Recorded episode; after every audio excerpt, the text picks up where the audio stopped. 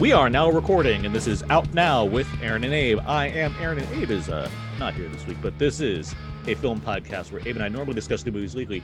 However, every now and then, like do special bonus episodes, whether it's one of our fun commentary tracks or something a bit different. But this is our commentary track for August 2022, and what feels like a a challenge set up a lifetime ago is finally being delivered upon this month as we are talking Kiss Me Deadly, the 1955 film noir from director Robert Aldrich, uh, starring t- uh, Ralph Meeker as as Mike Hammer, uh, and uh, we got we got a lot going on here. So let's get to our guests. Joining me to discuss and commentate, that's a word, over Kiss Me Deadly. We have from Why So Blu and host of the Brandon Peters Show.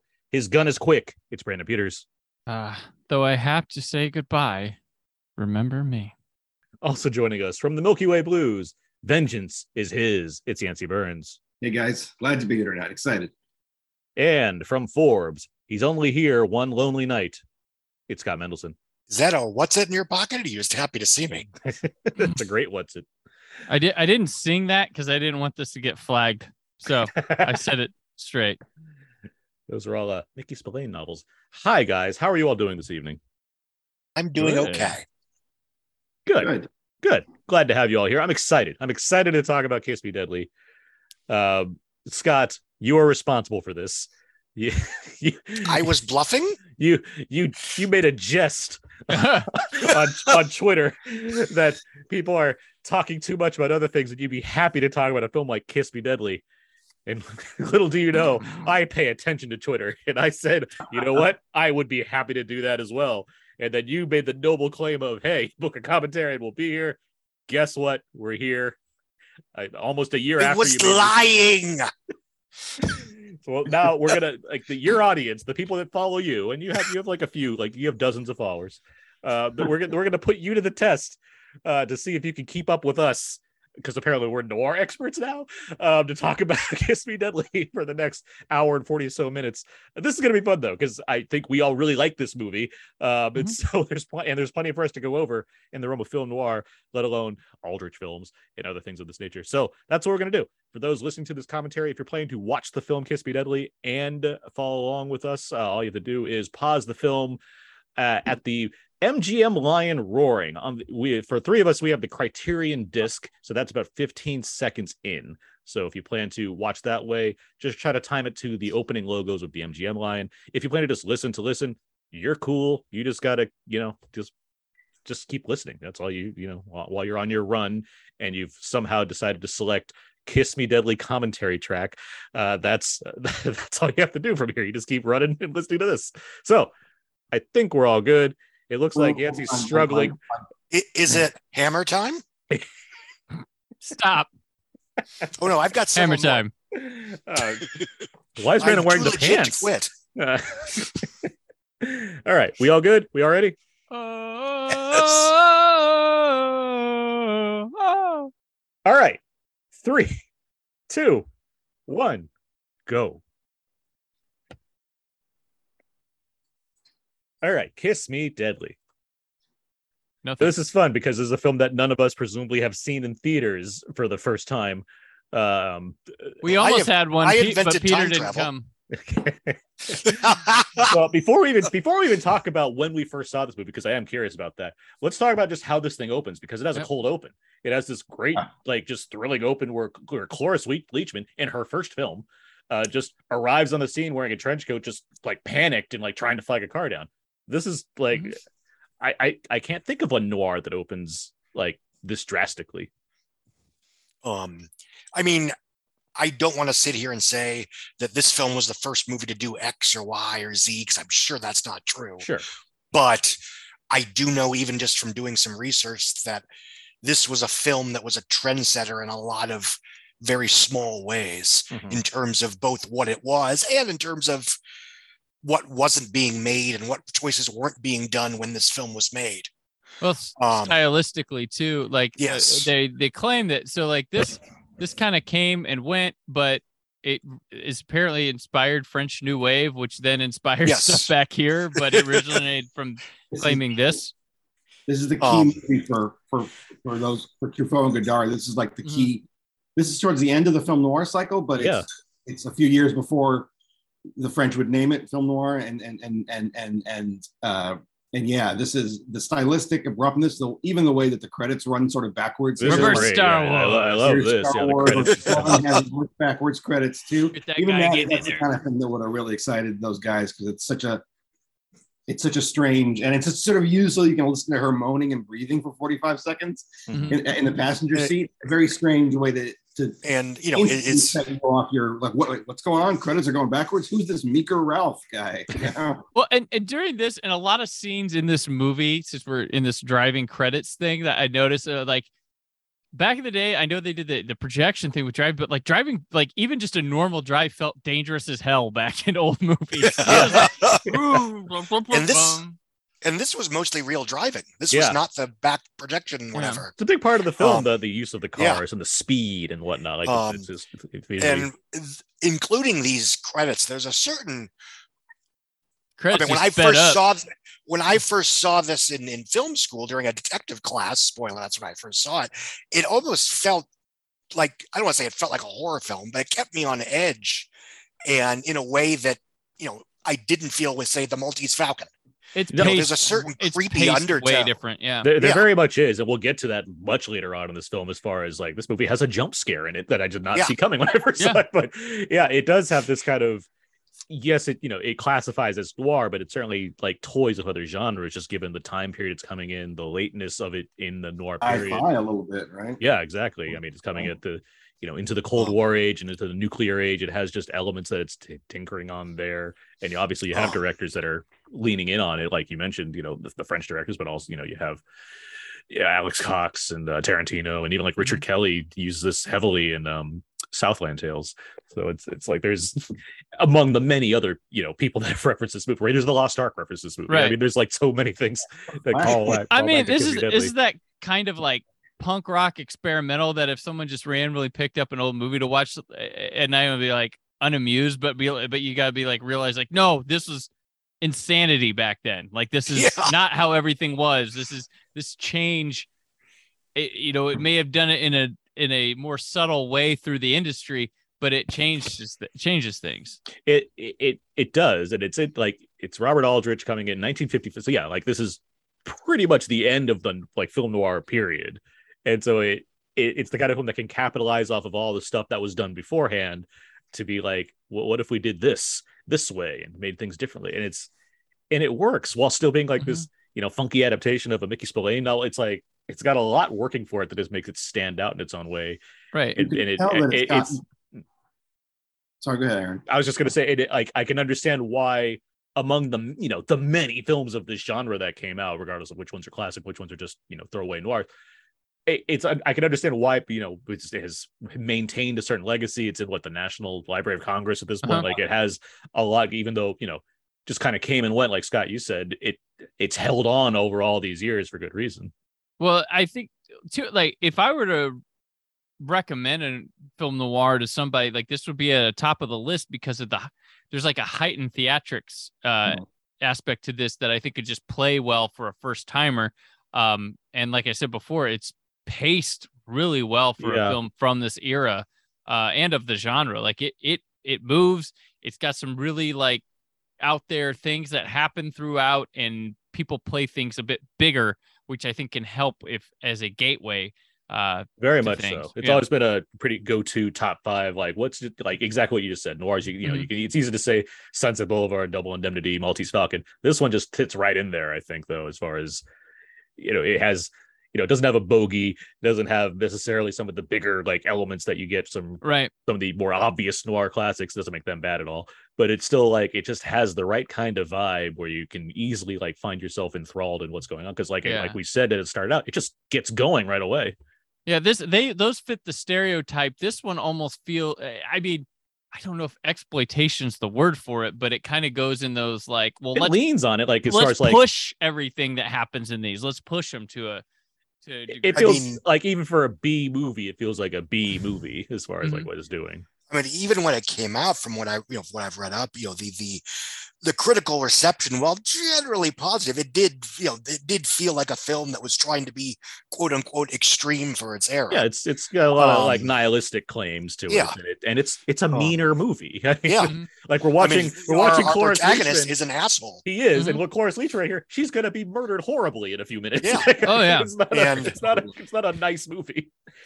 I, I will say something that's intrigued me, which is that a lot of the stuff that sets this movie apart, and I'm assuming people have seen this if they're going to listen to a commentary track from us about "Kiss Me Deadly," but you know, you know, in terms of the horrors of the nuclear age and stuff, that was them getting around censorship issues of the Hays Code. Yeah. because they couldn't quite do you know drug dealing mafia people, Hmm. so they And that of, never you know- changed. Yeah, exactly. And you know, I don't know which ending I saw of this picture when I first saw it in film school because I was you know 20 some years ago. But I do know that up until the 90s, the film ended slightly before the Mhm. quote unquote official version was supposed to end. And a lot of the scholarship on this film about how it resented, represented a certain, you know, doomsday scenario, nuclear holocaust, blah, blah, blah. That was because they kind of put the wrong ending on the print. Right. We'll get to that Um, because it's all it's. I, I I always think of myself as like which one's like cr- a creepier ending because it's not like Yeah. the actual ending of this movie has a you know a, a more discernible fallout that Yeah, comes it's- next. it's not, you know, it's weird. It's it's a strange example where, depending on how you want to look at it, where the theatrical ending is slightly bleaker and darker than It the yeah. quote unquote director's cut ending. sure Right. they- Slightly. they- somebody mysteriously cut out 80 seconds Yeah. from the, the main print of this movie. Nobody knows who. And Yeah. cutting out those 80 seconds, it made it look like the main characters also perish at the end. In, Yeah. in the in the cut that's now been circulating for 25 years or whatever, they they sort of stumble out into the ocean. They're still alive. I guess it's a little less apocalyptic, but it's still Yeah, like pretty- there's still like some terrible dirty bomb going off in the the Yeah. room next door basically It, it's like the reverse of what you normally have. Normally, it'd be like the direct. Oh, they forced us to keep them alive in here, Yes. but we had this. It, it's like the reverse of Yeah. that. Yeah for some reason that made more Well, sense to film them noir Like, is all they very- still probably have radiation poisoning Well, and might have he's- to die after that. So. He's ain't getting his PI license back. yeah No. I do. If it want, if it wanted to lean really into sci-fi, it would have went because it has the the end come up. Then it should have had question mark and then just Yes. made the black. Yeah. Well, here we go. The feet. Yeah, this is creepy. Like, Yeah. this, oh yeah, this is like, terrifying. Like just and the way it's like happening, like you're just outside of him and he's unconscious. my, uh, Mike Hammer's unconscious a lot in this movie. By the way, he gets knocked Yeah. down like over and over again. not very good at. Well, I would say he's not good at his job. He's very good at his job. He's not good at this kind of he's okay work. in this movie. He's okay at his job. Like this, like he's the books, as I'm aware, he's like a good p, like a good sleep. Yes. Where Yeah. like in this movie, which is very much not the book, he's like Yeah. sleazier. You know, Oh, yeah. he's, he's, well, he's good, but he's an oaf. Like he's just Yeah, like, yeah. yeah, yeah. and the and like and the women love him, but they also make fun of him. Like it's, Yeah. it's a really like this movie. I, I was listening to the Criterion's commentary for this, which you should maybe listen to before this one, and um, Scandal. um, they're describing this as like Criterion ba- go fuck itself. they're describing this as basically a feminist film and it's like i can see why like women dominate the kind of the narrative of this story and guide a lot of the plot line like i get where that comes from uh, but it is interesting because mike Hammer is such a such a dick this movie even though you want you have to follow along watching it again in preparation for this because you know I hadn't seen it in 20 some years. I figured I should watch it again. I, I gotta, you know, and again, I don't want to say one, you know, one inspired the other, but I got a lot of very, very, you know, Dr. No, Sean Connery, James Bond vibes from him in that he's a brute and he takes a certain pleasure in being a, s- you know, doing violence and, and he's not a hero. He just happens to be on the side of right in this particular occasion. That is very true. Um, That's yeah, very good yeah. And in the same way that you know for all the shit that the early bond films get for their you know female characters or whatever you know when you watch those movies most of the women are either throwing themselves at bond because they just want to fuck or they're you know enemy agents that just want to murder him so Mhm. it's it's a similar dynamic where yes he gets laid a lot but it's not because he's you know it's not because he's taking advantage of anybody Well, there's a great part in Doctor No where he's with the evil, uh, the the evil agent at her place, and they're like, he knows, she knows. They don't Yeah. admit to each other, but she's got to keep him there, and he needs to keep her. And it's yeah, it's it's kind of it's really dirty and stuff because it's done in such a more clean way. yeah Um, because of the times, but yeah, Uh, It's- yeah, these that- these angles and stuff. Yeah. You didn't get those in noir, a lot of film Yes, noir. It really can't. Again, It's it keeps us off balance. You got stuff like what uh, it was what year was Seconds when that came out? Was seconds of sixty. No, um, mm, 66. Frankenheimer. So that's still a ways away, but I'm just trying to think of stuff that would have some more odd or yeah, like the, the can, you know the Cancer Dutch angles is Mhm. is heavily a thing in noirs. I think some some expect. I think like doesn't like It- Welles use it quite a bit, like in some things. Um, German expressionism like uh, like I because I think uh was it like late is it like Lady from Shanghai? Doesn't that have like a number of like tricky shots just by nature of Yeah. that movie in general? yeah. Let's uh, so before we move too far, and this is what this is um uh, Maxine Cooper, right? This is her debut film as well. Um, before we get too far, let's go let's go over when we first saw this. Scott, you first saw this in college. Is that what you're saying? Yes, I took a, a detective film class in my Were you gonna be junior year of college. yes, no, no. Um, and you know, it was sort of a mix of of you know Agatha Christie type detective stuff with you know film noir, hard boiled post World War II detective pictures and detective books. We did you know read a few Agatha Christie's here and there, and this you know as I very much enjoyed the class. I liked everything that I saw, but this one kind of you know it stood out as you know this is you know again the, the vibe I got from this. This film is weirdly scary. You know, it had a certain horror tinge to it that I was certainly was not expecting Yeah. and I knew that it had a reputation. I kind of sort of knew the whole briefcase thing and how it inspired Pulp Fiction or whatever. But watching it, and especially you know doing the reading in terms of what was normal, what was not, yada yada yada, like oh, I can see why this was a cult classic eventually, because this really feels like you know pushing the edge of what you could get away with and the kind of stories you could tell even back then.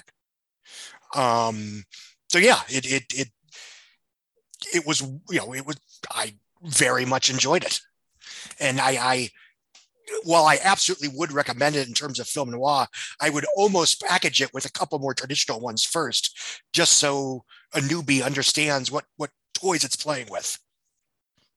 Um, but anyway, Yancey, how about you? When did you first see Kiss Me Deadly?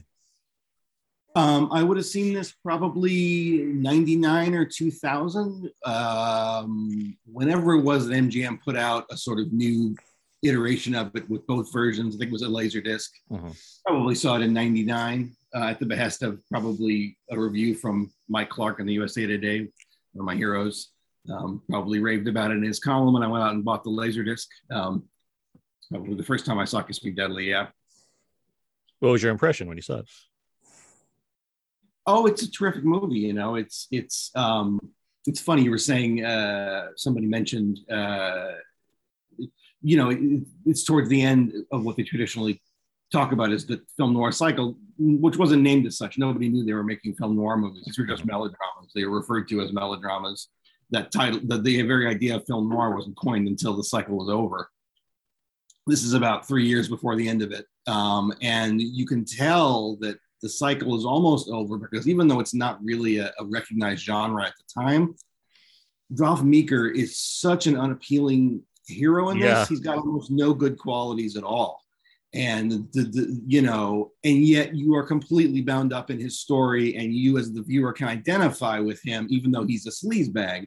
That that's a long way from 1945, which is when the genre sort of recognized as having started with the Maltese Falcon and Double Indemnity. Yeah, more conflicted characters and existential crisis characters and what Yeah, have it's just I, I always thought it was a way around the Hays Code, which was which said that crime couldn't pay.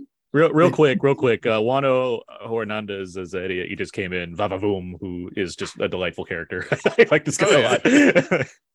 This may not be true, but I was when I was watching this earlier, I, I had the impression as I had before that when you want to present a character who is not particularly corrupt or uh, oftentimes these o- sort of outsized immigrant characters in noir movies, and there are a couple in here. There's the guy later who's carrying the thing with the ba- with the band around his head. They almost always represent a, a sort of uncorrupted version of of the American dream, which at this point, even though this is charging out of World War II, this country was the best, had the best vibes it ever had. Even people on the lowest rung were, all boats were lifted during that era. There was just more money and more prosperity. And yet there was also somehow this 10 years of movies where there's so much pessimism, so much negativity, so much fatalism, and is is it connected to the fact that the World War II is it connected to the, the, the dawning of this idea of the, atomic bomb being this actual existential threat, where all of a sudden there was a thing that could kill us all that didn't exist before this. I don't know how much people thought about that by 1955, or how much people thought about what had happened in the Holocaust in Germany. A lot of that stuff was still we were still just rolling off those good vibes But I- and having. But I do think it, what subconsciously or not, I do think Aldrich is smart enough to know what he's doing with this. I do think he's Absolutely, this is definitely like he must have been reading the articles himself ten years before when that Mhm. A bomb first went off. But this is presenting the A bomb as as a, a horror, sort of a horror, you know, a horror like a, a- it's almost like a H.P. Lovecraft interdimensional entity that can yeah, the way it's presented. I mean, we'll get that, everybody. yeah. There was And, nothing um, like that. You, you real quick, you mentioned you mentioned like you know having these like immigrant characters and what have you. Like something I I that's interesting about Mike Hammer of all the things, of all his vices, he's not racist. Like he's Nope. ni- he's nice to the people. he's very nice to the people of color in this film, which there are a few. He's the hero. He's supposed. He, if you look at But he's I mean he's a jerk. Like he's not great to if you look everybody. at, like, Al and Murder My Sweet, I think that's also Mike Hammer. Yeah, in the 40s. He's also a cynical detective hero, but he's not quite a jerk. He's still kind of graceful. He's still sort of handsome.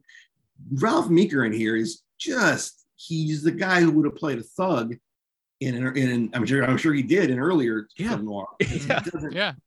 I He's- get that the women like him, but he is, he does nothing about this character that I want to grow up to be like this Mike Hammer. No one would ever say that, but you still are happy to go with him on this 100 minute uh, journey into this, But I- which I- because his cause is just.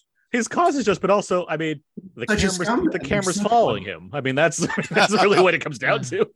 I think it's we're chewing like we're not going after like his blonde detective friend who seems like a really cool actor. That guy, by the way, I like his just his general look in this movie. Just, Well, the guy, yeah. just Well, by def- but just by having blonde hair, I think by default makes him like just seem interesting. You might not have canted ankles, and you like you got all kinds of things going for you. Well, I mean, Meeker also he comes off tall and broad shoulders, more Yeah. like an athlete than he would a detective. So it's Uh-huh. kind of a weird spin, especially with all the guys that were being cast in these roles at the time too. So he's yeah, he's a bruiser. off Like, you know- just from yeah This- from appearance. this is 55. This, this is this is starting to fall at least out of fashion in this country. Whatever that initial burst of cynicism was, by the late 50s, you don't see these kind of movies again. And whoever Scott, whoever mentioned James Bond, you guys are both talking about. I've always thought that that's totally the case. James mm-hmm. Bond is a post-noir film hero because he's not a hero. He's not heroic. He's He's he'll a- kill you, he's if a it- if it instrument, cause, as it described. right? sex with you, but you still identify with him and he's still the hero, which is a major change in the kind of movies narratives. Because before that, Humphrey Bogart might have been kind of a shady character, but he wasn't he wasn't an amoral killer like James Bond. And James Bond, I think, is spun out of this sort of noir era, you know. I mean, For like a. Bogart might be driven to that one kill in the third act that he does, but that's about Right. People talk about, you know, neo, you know, film noir period, and they talk about the neo noir period. Basically, after the late 50s, if, you, if, if it's a film noir, you call it a neo noir. But really, eventually, when we talk about like New Hollywood and the 70s, it's really just it's it, it's this kind of thing on a much broader scale where you can make movies that are downbeat, movies that show the real corruption and complications of the world. Chinatown, obviously, is a, is a perfect example of a new Hollywood movie that that's also, in fact, he gets the same job that Ralph Meeker has, right? He just takes pictures of uh, people cheating on their wives and husbands, right, and sells them. But, you know, he's not even doing it. He's not even a detective in a in a noble sense. Well, it's funny know? because like anytime you do a neo noir at this point, like it either has to be a period film, and so but and they're generally a PI or something by default there, or they're just straight up and you know an anti-hero slash villain. Think of like Jake Gyllenhaal and Nightcrawler. Like they're just they're never Mhm. there's not there's no like you know there, there's no one that's like Walter Neff in a neo noir these days. It's like ah, I could go either way. I want to be good, but what if I did this? Like that's Yeah. rarely a thing when it comes along. Walter Neff a little bit of a of an idiot, and Yeah, people don't. allow. You're not allowed to write a character that's an idiot anymore. That's the lead. not not today for sure. You get you know early '90s, you could still get that a little bit. You get what you just watched. Um, Palmetto. Uh, Palmet Palmetto's a good example. What's it? The Last Seduction with uh with Oh God. with uh. I mean, obviously Fiorentino's guiding that film along, but who's the guy? It's, it's what's his name? It's um Peter Berg. director, right? Bill Pullman? Peter Is Berg. Pol- Peter Berg, the director. Peter Berg. Oh, yeah, he's he's like a Oh. doofus in that. Bill Pullman is like the ex-husband who's trying to get Oh, back. right, right, right. He- he's playing Sorry, typical Bill. Pullman in the '90s role: ex-husband, ex-boyfriend, like, guy that's then not in quite Independence getting Day, he's along like, here. "Fuck you! I'm gonna save the world. You like me now, you sons of bitches." And again, Um, if- if- but again, if it, it's but if it's a, but if it's a period film, if it's L.A. Confidential, or if it's Devil in the Blue Dress, they're PIs. Like that's that's the only that's the route you take. But if you think about most movies, most movies will now have not maybe not most maybe not the Marvel movies, but most movies will have a certain element of moral uncertainty in them. Sure, yeah, And that's really just an effect of, of, of- of this period. Like you couldn't hold back the time. It's also a big the, the stuff that we're seeing in film noir obviously has is also a big influx of European directors like Billy Wilder and bringing their sort of old world bad vibes with them, especially being chased out of World War out of Germany by Hitler and or, or Austria by Hitler. I guess the directors that do get it, that are informed by this and do it their own way, is like Tarantino or the Coens, where they have idiots at the center of their movies. They have Travolta in Mhm. Pulp Fiction, or they have uh, what's his face in Blood Simple. Um, Mm. Uh, Everyone in Burn After Reading. everyone, Yes, everyone or the or even the dude to a very extent. Yeah. Like, I mean, Yeah. there- there- But he's- Tar- Tar- Tarantino is it, it just seeing that post world, but I don't know if he makes noir movies. No, I wouldn't say I wouldn't necessarily say he's making noir, but he's cer- but his influences are very clear. Like he's certainly Yeah. taking B crime dramas from the 50s, among other things, and Yeah. incorporating those kind of characteristics. You look at like the the Butch segment in Pulp Fiction, and you can see that as as a sequel to the the the uh, the setup or something like that almost. It's just curious to me why what was it that made these movies popular and successful that were that are so openly cynical and fatalistic? How did that? Why was that a strain? Beca- because I I think I, there's varying reasons, but I I think Oh. because the western was so popular, you The have something that it's the yeah. al- exactly it's an alternative Yeah. choice that digs into stuff that's grounded ish because it's set now and it deals with like shadier people, and it just feels.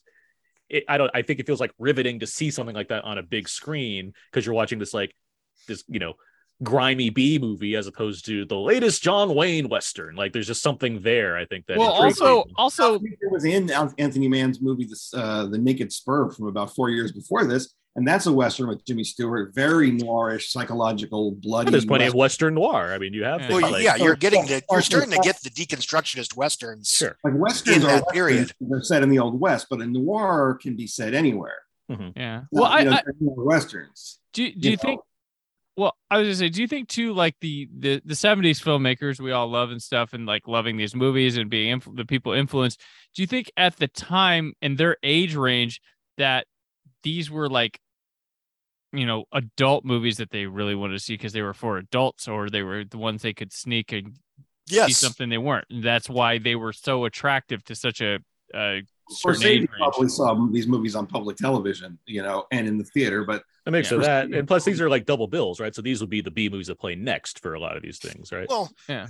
And in terms of commercial consumer appeal, I mean, putting aside the politics and the socioeconomic whatever, I mean, these were films that were dirty and scuzzy and had hot women being sexy and brutal violence and just from a certain taboo era. You know, if you wanted stuff that was somewhat subversive and just extreme content, this was probably the closest you were going to get outside of mm-hmm. outright horror pictures. and that's when you're referencing Oh, just the yeah, like the oh, ultimate sure. B versions of these movies, right? There are, Yeah. you know, it's not like the the you know the key ones didn't have you know big stars in them. What you know, having having having ha- having you know like, yeah, having- Maltese Falcon was an A picture. exactly ha- having Yeah. having Bogart, having Cagney, having Ed Robinson, like I Mark, Cagney, see, Marty those, aren't, Paulson. those are gangster movies. Those don't really count as noirs because those are in a Cagney or Robertson a Robinson movie. They're the bad guy. There's a good guy. The good guy survives. They die. Yeah, so some of them skirt the line where it's like it's more of a crime gangster movie as opposed to a straight up film noir. But like, but uh, just it- it- evolved after the code. The smart, the smarts of the filmmakers evolved, and you could, if, if crime has to pay, that doesn't mean you can't tell a story about a tragic figure who gets involved in crime, Yeah. has to pay for it in a way that reminds you of the way everybody has to pay in life for smaller things. Well, there, If- I just wonder what made it. Because you talk about the taboo things that that Scott was talking about, the things that are sort of in these movies that these movies offered. The biggest taboo to me is still the the, the existential downerism of so many of them. yeah, oh for sure. It's not appealing even to us. Why is it appealing to anybody to see something that is so sort of stares into the moral abyss a bit and is not comforting? yeah. It's funny that those that those are also appealing. That's why noir is so addictive because it's like Yeah. what what in the mainstream was causing this kind of depression almost. You That's know? certainly a reflection of the times, obviously, as well. Yeah, as far brought up a really good point here that like you know the gangster movies not being noir movies. It's almost there's a, there's a people that that aren't in the know or from a side want to sound like an expert. Like like not all Italian films horror films are giallo. Um, Right. but they see like oh well it's black and white check Guys are wearing from hats. this era. Yep, guys wearing hats, pinstripe suits. it's a Cri- a crime has happened. There's a lot Yeah. of blinds all over the place. When you see noir, It's noir. Like Real- real- what I real started. quick- yeah, real quick because I, I'll dare to talk about something happening on screen. Uh, this this is what counts as an action set set piece right here. I really like Yeah. this this little foot chase. Oh, this foot is chase excellent. It's, it's like Yeah. a slow chase, but I like the details that lead up to this. Right, Meeker he clocks the guy that in the face. he clocks the Oh, guy that's following him behind, and he prepares. Right, he prepares the way he can because for Yeah. whatever reason, this Mike Hammer does not use a gun, which is absurd Never for a uses PI in this kind of movie. He, he doesn't use a gun at all in this movie. which is Uh, hilarious have when you look at the you know when some you of the have marketing art. cannons, yeah. when you got cannons. use a gun. Why Yeah, bring a gun? He's the reverse of Bogart, who's always holding with like two pistols and never uses a bit. Uses one once maybe, and a, but on the but anyway, yeah, he You just got nailed he- by the hammer. exactly. Well, he just got that beaten right to there. death by bashing his head against a wall. Yeah. And there was a quick shot in there of Mike Hammer or, or of uh, Ralph Meeker kind of grunting as he's doing it. That is so noir to have a moment of someone looking like they're getting off on beating Yeah. someone to death. You see that in so many noirs, that moment of sadism. It's The Exorcist. You couldn't have well, this this was the the that. you know, Yeah, that's- smile that sort of reminded me of Connery. Good That's stuff when I started there. thinking of. Oh yeah, for sure. This is this is, Like, is, yeah. this is fully a Bond moment right we there. wanted from heroes. We, we didn't mind that dark streak of knocking a guy down. The power, the power of hammer compels you. I like this Well, I- version where there's one liners every two seconds. well, he really is too legit to quit. That's kind of a running oh, theme. But there, but that is a good bit as far as he, he prepares for himself because he doesn't Crime have a weapon. story, you get grab- no glory. He's gonna grab popcorn. He's gonna like look in the mirrors, know where he is at, Mhm. beat this guy up all the way to another part of LA because they're filmed in two different locations where that fight happened. I just love that popcorn in the face works. Like it's a, like when you- It's acid. surpri- I mean, it's surprising. I wouldn't want to get It's hot- salty and buttery. popcorn. For one thing, It it's, fre- it's stings. it's made on the street, so it's hot popcorn. Yeah, it's He true. doesn't leave a movie at the beginning of that scene. He's just eating It- popcorn, right? It's that oily butter 1955. Yeah, it's Great yeah, shot right there. Yep. I learned things by watching. I learned by watching this that back then they used to keep their registration on the on the on the gear shit. Uh, you know, it has his registration wrapped around his steering wheel, and that's how Cloris Leach knows his name. I'm like, oh, I guess that's how they used to do that. Yeah. Ah, They probably didn't have. I don't think they have glove boxes back then. It's a So, weird- like, it's a weird Roku box on top of the TV. Oh my god. Early James Franco performance. yes, yes. he's put on some weight. Brandon, when did you first see Kiss Me Deadly? As, Johan Estevez. Yeah, James. Oh, I first. I, so I'm. I'm. I guess in comparison, I'm relatively newbie to this because I saw it for the first time probably in the last ten years. Um, I was a late bloomer to the Kiss Me Deadly game. So, um, but yeah, no, it was really, uh, like hooked me. Um, and I, I it felt further ahead than its contemporaries when I first saw it. And like I, I've said before, the pace and just the extravagance. Like I, we talk about like some of the filmmakers it's influenced, but there's you know being a purveyor. Uh, this recent watch when I did before this, uh, being a purveyor of you know the Italian horror directors like Fulci and uh, Martino Argento. Uh, I feel like they by some of the some of the characters in this feel like they could be out of some of those uh, giallo or horror movies or some of the um, police procedurals. I can't poliziotteschi um, genre where like the side characters are like you know big and alive, like the mechanic in this one and some of the other people Yeah. as well. Feel like that's I feel like they watch an American film and that's what they point out of it like oh you do this this and this and because i always you know love uh, non-us territories seeing what they pull from certain movies they're trying to knock off or what they they say is influence of like oh because they, see it differently they tell it differently and that's the beauty of film across the globe but it, it really is, and I miss the time when that was an admirable quality, where you can look at people and admire the fact that they're taking different things and presenting different ways, and it Mhm. wasn't just being like, "This guy's ripping him off. You should see this instead." Where it's more like they're all complimenting each other. It's not Yeah. like these guys are making movies to be like, "I want to spite this director that I took from." They like want to, they want to make something Why? that represents their vision that they enjoy. Like, you really think about it. Like you, you you look back, they start. People are starting to do the work now and finding noirish movies in Mexican cinema. Obviously, i- i- you know, mm-hmm. in French cinema, there are movies that feel like noir back then. Even Kurosawa has Stray Dog and Drunken Angel, which Yeah. are I mean, Stray Dog is a guy who loses his gun. Toshiro Mifune loses his gun. Kurosawa loved westerns when he made his movies. Yeah. like, Well, I mean, he must have seen Kurosawa probably saw the Maltese Falcon, and this is, of course, being a Japanese guy, right to two years after the end of this war. But I wonder how much of that was just in the air, and how much of it was him specifically wanting to do. Obviously, Yojimbo is Red Harvest, right? And um, that's Dashiell Hammett, and which also reminds me that some of these not uh, some of these uh, stories date back to the Depression, which makes a lot of sense. If, if if, if this material was first emerging in American culture during such a hard, hard ass time, the people were ready. That that explains the fatalism to me a little more. I wouldn't mind reading a story about a crook who's gonna go gonna go down at the end if I was like driving across the country with my you know the Okies or whatever. well, that's why I find it interesting because you have these, yeah, you have short stories or novels or what have you that are based off of authors writing from their experiences, which are before some of these great wars in some cases. And then you have these movies in the 50s and this post-war era in a time where, you know, like American conservatism and what have you were taking hold. And it's like, are we what what is that about? Where you're calling, and that's what you're asking earlier, right? So like, what are we calling back to? Are we are we actually feeling this way again, as if it were the bleak times uh, through the depression, or before you know around some of these wars? Or are we trying to make a connection here that relates this time to the era, or what? And it's it Well- feels like in as tumultuous an era as that was. Maybe not nuclear bomb existential, but definitely definitely a crazy era we're living through. And I'm so far I'm not seeing. I don't think I don't think art is as sort of unified as it was in, in the 50s. I don't think we're going to see these big movements, organic movements like film noir. I wish we would, but it seems like escapism is sort of more the the taste of it. Like it's just so horrible that people just don't even want to think about it. yeah well and you know it's funny uh we were talking about you said the the novel stuff that these were you know yeah they're they're mostly based off novels but they're based off of novels that people consider junk like they were like trashy like detective yeah whatever and Subject they matter. became legendary like we're doing a commentary on kiss me deadly and i'm sure that novel while heralded if you read back because it strives from this movie was probably just a just a grocery stand novel uh, uh even if even that quality back then because they would crank these suckers out like crazy and there's probably a ton of these things that have been lost to time and forgotten but only the ones we know are preserved because they had these movies made and the movies probably better than the novels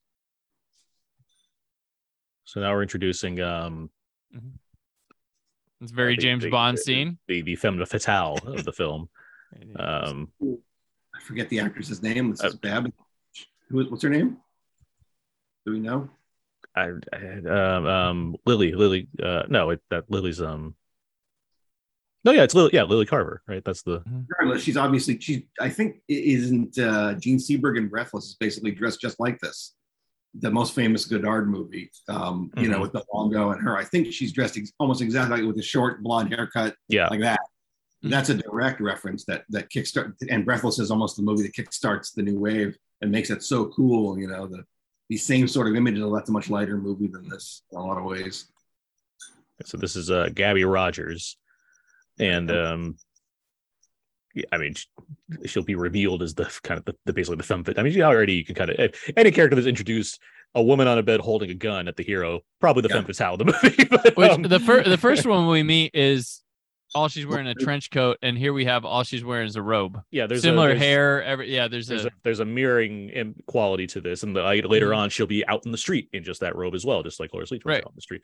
There are a lot of really strong female roles in this movie. It's true. Whoever was saying it was a feminist movie, it certainly has a lot of memorable women in it. You know, I like- mean, they got they the story's guided by what they. I mean, you know, Mike Hammer is going through the the actions here, but like the plots unfolding because of these characters' actions.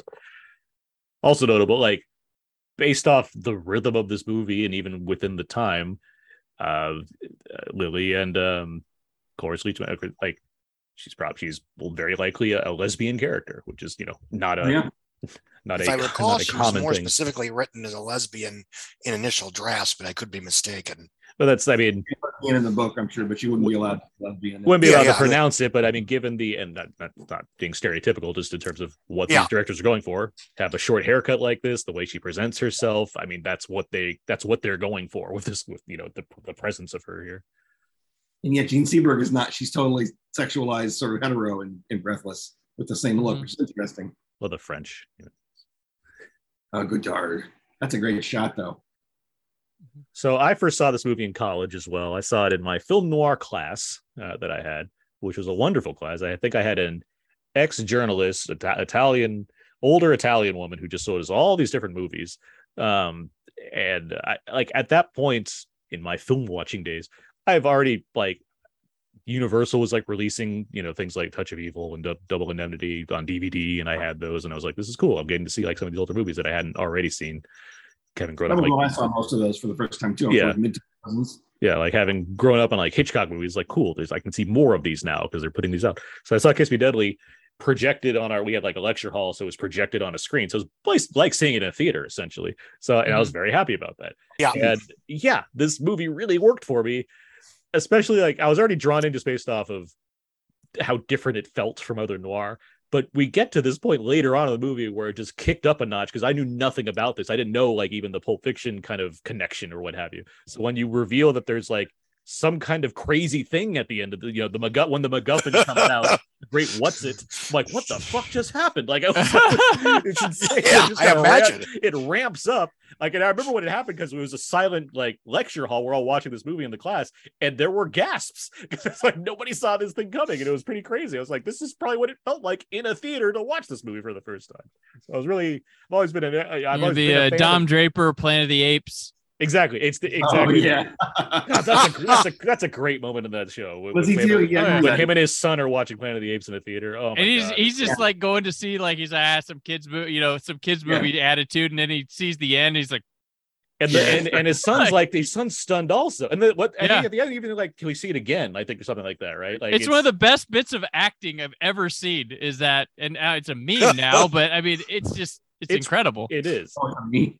I, So- yeah. But yeah, so I've always been a fan of Kiss. Since seeing it, I've always been a fan of Kiss Me Deadly. It is one that really sticks out to me as far as noir goes. Vava Voom's back. This is he's so fun. Like, See, we- the we- we energy did- of this guy is great. we didn't have a noir class. I, I was a section of uh genres class, and I only we watched we watched Maltese Falcon, of course. Uh Chinatown was in there. Um because he wanted to show Uh-huh. post. ah, there's a couple others in there. Yeah, see, I, remember. I went think to maybe I went to UC Santa Barbara, and they have a good film program there, so they had a lot of like Yeah. different kinds of film classes. Yeah. Scott Frank's a graduate of the UCSB film program. He gets some great cars in this one. He has first he has that Jaguar. He's got this what this MG mhm. and then um, we'll get to the Chevrolet eventually.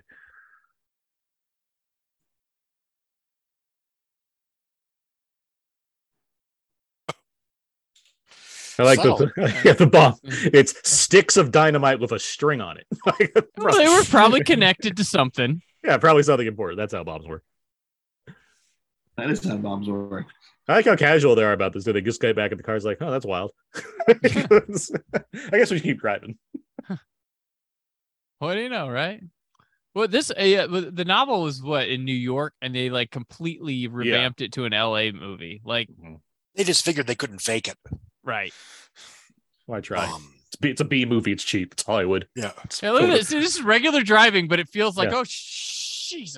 This is my favorite. This is one of my favorite shots in a movie. Anytime you have a, a camera placed on the trunk of the car, filming in Mhm. front, I love that shot. I love seeing it. I love seeing it in modern movies because that's a thing that a director had to ask for. It's not something they can just casually do, right? So it's like, oh, they actually put effort into this because they they wanted to make a shot like A lot of noir has that element of shot on real streets. Mhm. It's another great element of noir. They always seem to be shot in San Francisco or LA, you know. Well, that So makes you some get- great time capsule movies. Like this is shot in Yeah. what um Bu- uh, Bunker Hill in L.A., like uh, downtown areas, and there's a lot of stuff that I mean, a lot of it's just not there anymore, but certainly gives you a perspective of what L.A. looked like in 1955. Yeah. If I recall, that was that place was on the verge of demolition. Is that right? Hmm. Okay, never mind. I mean, I'm, I, I wouldn't be surprised. I mean, um, I mean, you know, Hollywood was demolished a number of times before it became Yeah, what yeah. it is. Um,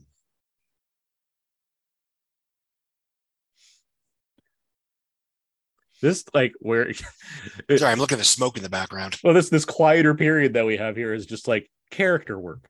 like it's just like what's Mike all about? And he's gonna kind of get a chance to relate. All right. Um, is it on? And I, I, I'm I'm not an And expert then, real, the real. I'm, I'm sorry. This No, is ahead. Go ahead. This is the rare time that we're not following Mike. We just get a, a, a few scenes with not Mike, so we can follow his friend who's going. And be, it's only because we need to establish it more because it's going to be a tragic end soon. But I do find it interesting. We really don't get much time away from our hero. With like, I think maybe this is the exception. Like, there's maybe one or two scenes that don't have Mike. Must involved. be. Um, no, I'm wondering if if this even back then, if this film was an exception in terms of having, you know, a handful of non-stereotypical, not white characters in major supporting roles, because it certainly feels eclectic in that sense, uh, in a way that I don't know. I'm curious if it stood out at the time or not. But anyway, I mean, it reflects how things still are as far as you know, the well, cheaper the, the well, the cheaper the movie is, the less care you have to have about who's on screen all the time, right? that is true. From some perspectives, I know that's not. Yeah, yeah. Well, that's why you know, you and I have both talked about one of the reasons that horror, you know, is weirdly more progressive than a lot of other genres. Is it's cheaper, so you can focus on non-white protagonists and you know the poor. um, I, I have a great bit of trivia here. Um, sure. So, Ralph Meeker, got it. his final fi- the guy in this movie, Yeah. um, Thank you. his his final film uh, was Without Warning. Do you know what that one is? yeah, I It's do. like the alien slasher movie that was shot by Dean Cundey and has Jack Palance and Martin Landau in it. Uh, it's, it was lost for many years till like Shout Factory put it out. But that movie, that's directed by Greydon Clark. Greydon Clark, who did uh, a triplet of Joe Don Baker's finest with Wacko, Joysticks, and Final Justice. But his last uh, directing jobs was on Mike Hammer, Private Eye, oh, really? starring it was two episodes starring Stacy Keach as Mike I Hammer I remember that show. I was a little kid. My Fascinating. and Peter Jason as Captain Skip Gleason. John Carpenter's Peter Jason. Yes, that Did that air in the the, early the guy that not Yeah, it's Meatloaf, Peter show. Jason. I always think Peter Jason looks like Meatloaf. He does I look think like I've that. seen a does. He very much We does. went episodes to of a crowded bar and Peter Jason walked in and I pointed at him and said, "Oh my God, it's Peter Jason!" And the guy I was with pushed my arm down and said, "Stop that!" And I was like, "Really? Do you really think Peter Jason gets that enough that he would want me to not do that when he walked into a bar? he doesn't want guys pointing down and going, "Oh my God, it's that guy! I love him." Peter Jason probably go home with you if you did that. Yeah. I was told that I was being uh, making a scene of myself. Like, come on, it's the guy from all the Carpenter movies. Oh, that's the that's the But, nineties. but but he gets that and he's like, why is it always the old white dudes that do this, not the I wasn't old yet. young ladies or something? yeah, The young ladies. Mike Hammer Private Eye. That's the '90s show. There was a number. Yeah, of shows. 1997. Yeah. because there's a there's the new Mike Hammer. That was the '80s show. With an With- well, also with Stacy Keach. Jason Ke- yeah, he's on the. Oh, he was the feature Columbo of, of Mickey Spillane. Apparently, he just Yeah. came back whenever he wanted to. Has anyone seen any other like uh, Mike Hammer films or? Ch- I get the answer. You say you're Murder My Sweet is shows. Mike Hammer, isn't it? From the when you're talking about them releasing those film noirs in that in that mid 2000 era, that was one of the ones in the first noir Warner Brothers box. that had Which out of one? the past. And it's called Murder My Sweet, Edward Dmytryk movie with Mhm. uh, with Dick Dick what's it Dick Powell. I think that's a Mike Hammer movie. By the way, there we go. Who's that on screen? That it's Strother Martin Yeah, for most. Well, I just saw the Paul Newman thing. What we have here is a what is it? What we have here is a failure to, failure to communicate communicate. Yeah, also famous to me for his line at the beginning of Up in Smoke. You got to go to get a goddamn job, or we're sending you off to military school with a goddamn Finkelstein shit kid, son of a bitch. He plays Chong's father. he's also in the Wild.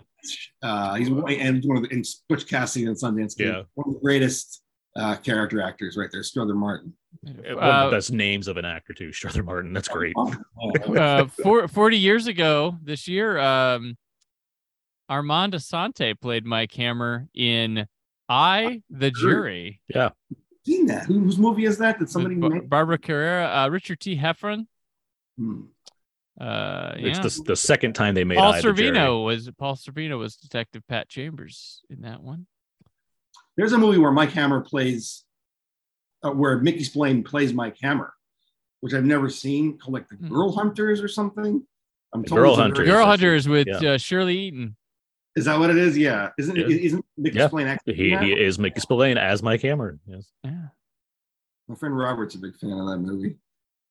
I haven't heard the be- I haven't seen any of the uh, Mike Hammer films. I haven't heard the best things about any of them, honestly, besides this one. The Oh, Hammerverse. oh, oh, there's also Philip Marlowe. That maybe that's maybe that's who Murder My Sweet is. Yeah, because I'm not saying Murder My Sweet here on There's Mike Maybe two. Hammer list. There's there's a Oh, there's a Murder Me, Murder You. there was there was a the, another adaptation of I the Jury two years before this, um, directed by Harry Essex with Biff Elliott as Mike Hammer. I think there was a Philip Marlowe show with Powers Boothe So I'm surprised. in the 80s. Anyway, those are the two guys. I think Philip Marlowe is the Maltese Falcon, right? That make if you have Stacy Keach as one, you have to have Powers Boothe as the other. That just makes sense to me. So that's why it's always a trip watching um Sin City because it has both Stacy Keach and Powers Boothe involved. It does. That's right.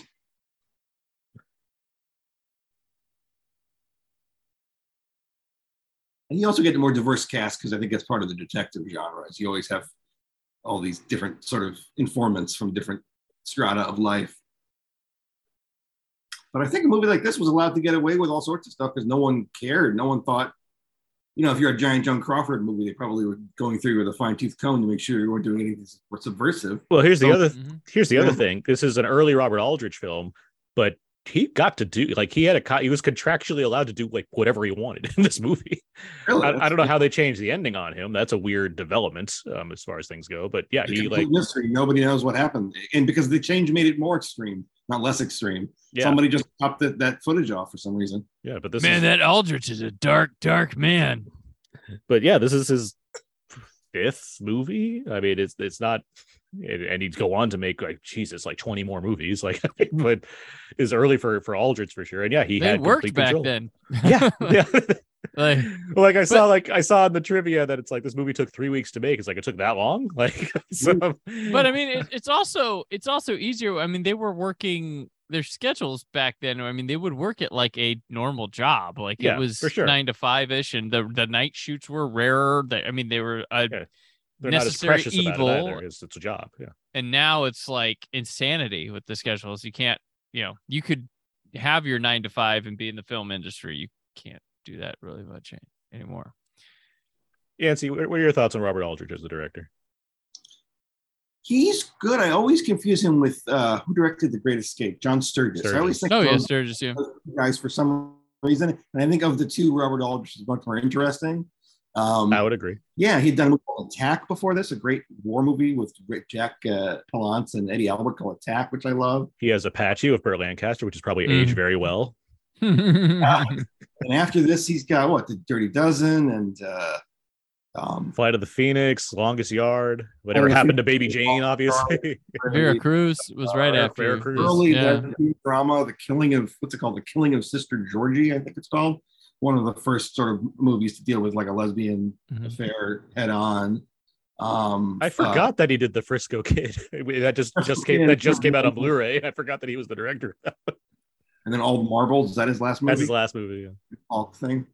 He's really good. You know, this I think is by far his most uh, artful, intentionally artful movie. Like, you know, he, he he's sort of more of a really strong journeyman. Um, He's a very yeah. Jour- Journeyman's. A, I mean, obviously applies. to this him, is the but- work of someone who knows how to make a really uh, uh, an auteur movie if he needs to. Because this just- movie, you know, is is I'm not going to undercredit some of these other credits that he has here as far as what he's bringing to them, though. I do like something like The Dirty Dozen could be more more straightforward than it actually is when you look at like what the juxtaposition is as far as having these men do the mission that they have to eventually do. he directed a movie called. Did he direct The Big Knife with Jack Palance? Yes, That's another that's great. that's right after this one. That's a great with him with Jack Palance as a movie star and Rod Steiger, very noir uh, movie. Two wimps, legendary scrawny guys. Now, if you ever see that movie, it's it, it's hard to imagine. And I hate to say this, I know Jack Palance is Jack Palance is such a strange looking man, but that's a period where he was being pushed as really hot. like in the Big Knife, he's you know he's supposed to be this really hot, famous movie star. Yeah, it's like early Nick Nolte, and you're like, how did this happen? Nolte was really handsome. I, I'm Nolte- saying there was this, there was that was not. Before- before like I don't know 1994. Like it was like Nick Nolte. He's yeah, he, he's a handsome guy. Like he, he was what he was like sexiest man alive or something at some point, wasn't he? he was like his was Yeah. Prince of Nick. Nolte, Nick Nolte is the is the man who walked into the party uh, with a yellow or uh, scarf. It was apricot. You know the Carly Simon song. Mhm. Your scarf it was apricot. You're so vain. There's one line in the song where she's describing the guy, and this kid's got an apricot scarf, and that was actually Nick Nolte that had Nick that. Nolte's very sexy. Yeah, now he's the guy that stands at the, at the It was the buffet and is It like, was the Hulk. It was It was the Hulk. It was that getting arrested when he was in the Hulk. That the, that headshot where Oh his yeah. hair is all dyed. That did it. And also he got really weird with the B vitamins, injecting B vitamins into his ass, and like he weirded everybody out. It's Wasn't it, interesting you bring up violent. Nolte. You you have some violent spells too, no, Um, I don't think so. But or he, drunk spells, like Drunk, something. drunk spells is more. Drunk but spells more. Yeah. He's It never really in terms of he never stopped being a good actor. I mean, that helps. Yeah. Right. he's, he's still very good at the things that he pops up. in. I mean, in in Hulk, he is super committed. Like he is. Well, he's good in what's it? Sorry, um, the, sorry. re- the remake of Bob Bob le Flambeur. What's it? The um the Good Thief. He's good in that movie. He's good. he's great in the good. Did- He already was- he's always good. Was he Yeah. nominated for Warrior? I forget. Was he nominated for Warrior? Yeah, 'cause it goes back Uh, I don't think so. He's great in Warrior. I'm trying to Just because I don't think that film got much of I mean, we all liked it, but nobody saw it. Prince of Tides. He's great in that period of Cape Fear and The Prince of Tides, Lorenzo's Oil, and that that New York Lorenzo's Story- Oil. Yeah. I mean, New York Silence of the Lambs is one of my favorite movies, but let's be honest, Nick Nolte should have won Best Actor that year because Anthony Hopkins should have been a Best Supporting Actor. Yeah, yeah. Right. he's great. Um, Nolte's awesome. In fact, Nolte, Nolte was nominated for Warrior. He was. yeah. Oh, my mistake. Um, Nolte's so good that he made Lorenzo's Oil work with that accent. That's how good Nolte is. So- speaking of Nolte, has anyone seen Mulholland Falls? Not in forever. Is that the, Yeah. is that Long Lee This is a movie Lee- that kind of feels the same cloth. Is that that's And- that's from Die Another Days, Lee Tamahori, right? Yes, it's a, a 1950s you know gumshoe you know rogue police film in which an investigation into a murder of a, a young woman played by Jennifer Connelly in flashback uh, ends up being tied to the Manhattan Project. Is it and good? related. Mhm. Uh no, but it's worth watching as a time capsule. I, it was on I- TV one day, and I thought, eh, I'll watch this while I'm doing the dishes. It, yeah, it, Um, that's all. That's one that's always See, felt like that's a- that's on Tubi, Aaron. Just Thank so you you. know. Okay. Good to know. That's all. That's one That's that's always felt like a like Hollywood Land or Black Dahlia, where it's Yeah. like, well, the idea is like there, that. it's just not a good Yeah. movie. Like, It's like this. Um, you have to be able to stomach watching John Malkovich and Jennifer Connelly uh, have sex. It's So- rough. well, This- there's a character where about well, we've already met him, but the the the basically the main villain who's isn't in this all that much, but this guy Yeah. in the white shirt is basically the Malkovich character. in the Caro sense that he's- Avello. Yeah, Another great This- actor. who's just- Jack Gyllenhaal. You guys recognize know, Jack he's- from like the 80s? yeah, he's clearly evil, but he's also sort of nonchalant, and you know, it's it's. But he's very like this guy gets knocked off like a ton. Like he's in the Big Yeah. Lebowski. He's the porn. He's the porn director guy in Big Lebowski. He's he appears in so many movies. This this type, this look, this this must have been- attitude. Let me say, this must have been one of the first appearances of an Eyes on the Cross shirt in a movie. yes, Right, yeah. right, right, right. Come on, like 51 52, and they got the smoothie wearing one in this. His two, um, and his thanks two- to this movie, I've been wearing golf shirts for 25 years. Yeah, this this very scene right here is gonna come up in film history over and over and over. And I can't think of a noir that has this type of guy. And yeah, the kind of you know, the- because we have the scenes with the oh, all right, you, but this this is this is in Big Lebowski. This very scene. Yeah, yeah. Jackie Well, Chan. I think one thing that's that stuck out to me, at least, you know, when I saw this film, is that all the all the supporting characters are really colorful Mhm. in ways both cartoonish and creepy. Yes, Sometimes at the same time. that's what I'm saying. The heightened, Yeah, yeah. yeah. Like everybody hammers straight. The the females they cross they they, they go over. Yeah, they're they in hysterics and stuff. But like, yeah, But the, the only one that's grounded is Velda, his secretary. She's doing Yeah, this like yeah. a Yeah. norm- she's doing in this movie in general. She almost seems like the only normal person at times. Yeah. And it's town is full of- of crazy people. that's sort of what creates this weird feeling of almost fantasy. In That's one of the that, elements of it's one. I I forget Yeah. where I saw, but someone there's six elements. There's basically six elements that sort of make up film noir, and a dreamlike quality is one, cruelty is another, eroticism is a third. There's like six of them, and no movie has all six. But Well, there's of- the uh the you know underground uh, whatever in paradise like crappy things happening I assume, I assume Roger Rabbit has all six. And that's why most of them get LA as a setting, is because oh, it's sunny and Right. nice outside. This guy stare like he is like It's the eye. secretly stealing your soul It's while the- you're it's the having eyebrows. a conversation. It's the yeah, eyebrows. There's Angel Flight. I'm but they sure. get a glisten. They get a glisten from his eyes that just is ooh creepy. The- the I love that even though it's you know on location and perfectly normal, in this scenario, the monorail looks kind of creepy. Yeah. Well, Well, like- because somebody's gonna jump out and roll down the stairs to get rid of a Yeah. Demon. So Exactly. You keep saying this. That's it's across not the the country. stairs. It is. It's across the But I, it I reminds me of it for you, but that, that's not going to happen. no, That's Angel. I know. It still runs. it reminds me of it though, like It's the way they shoot it. Oh yeah. like Yeah, Um, I I'm aware that one's Baltimore, one is yeah. I like how it, it, it- this movie kind of highlights the verticality of LA. You don't really get that very often. 'Cause Generally, you get like San Francisco, obviously, or you know any number of you know skyscraper cities. LA is not really that. It's LA's flat and spread out. You know, this one you get a lot of. And, uh, oh, sorry. Go ahead, Aaron. I'm just saying you, you just get a lot of interesting topography of LA, which is not always something that's emphasized, especially in something like this, because movies like this are generally set in New York or something like that. But you have these LA versions where you can you can play with the surroundings because in the midst of darkness or what have you, you also have palm trees and beaches and sunshine, but also like there are buildings, there are stairs, there are you know elements that raise and whatnot, which Yeah. gives a level of awareness to the character as far as how high they're standing. What are you gonna say, Yancey? I'm sorry. Oh, I, I, I, I don't remember what I was saying. sorry, I didn't. Random thing. Might have been something about whatever it is that uh, Meeker's got in his hair. Like, what did guys wear in their hair in 1955? Pomade, Rust. whatever. There's grease. Just- Rice milk. But his is rather dry compared, but yeah. It's been a long day. I was Meeker's one of the three guys in Paths of Glory, right? Who gets, um, Mhm. but yeah, that's, Yeah.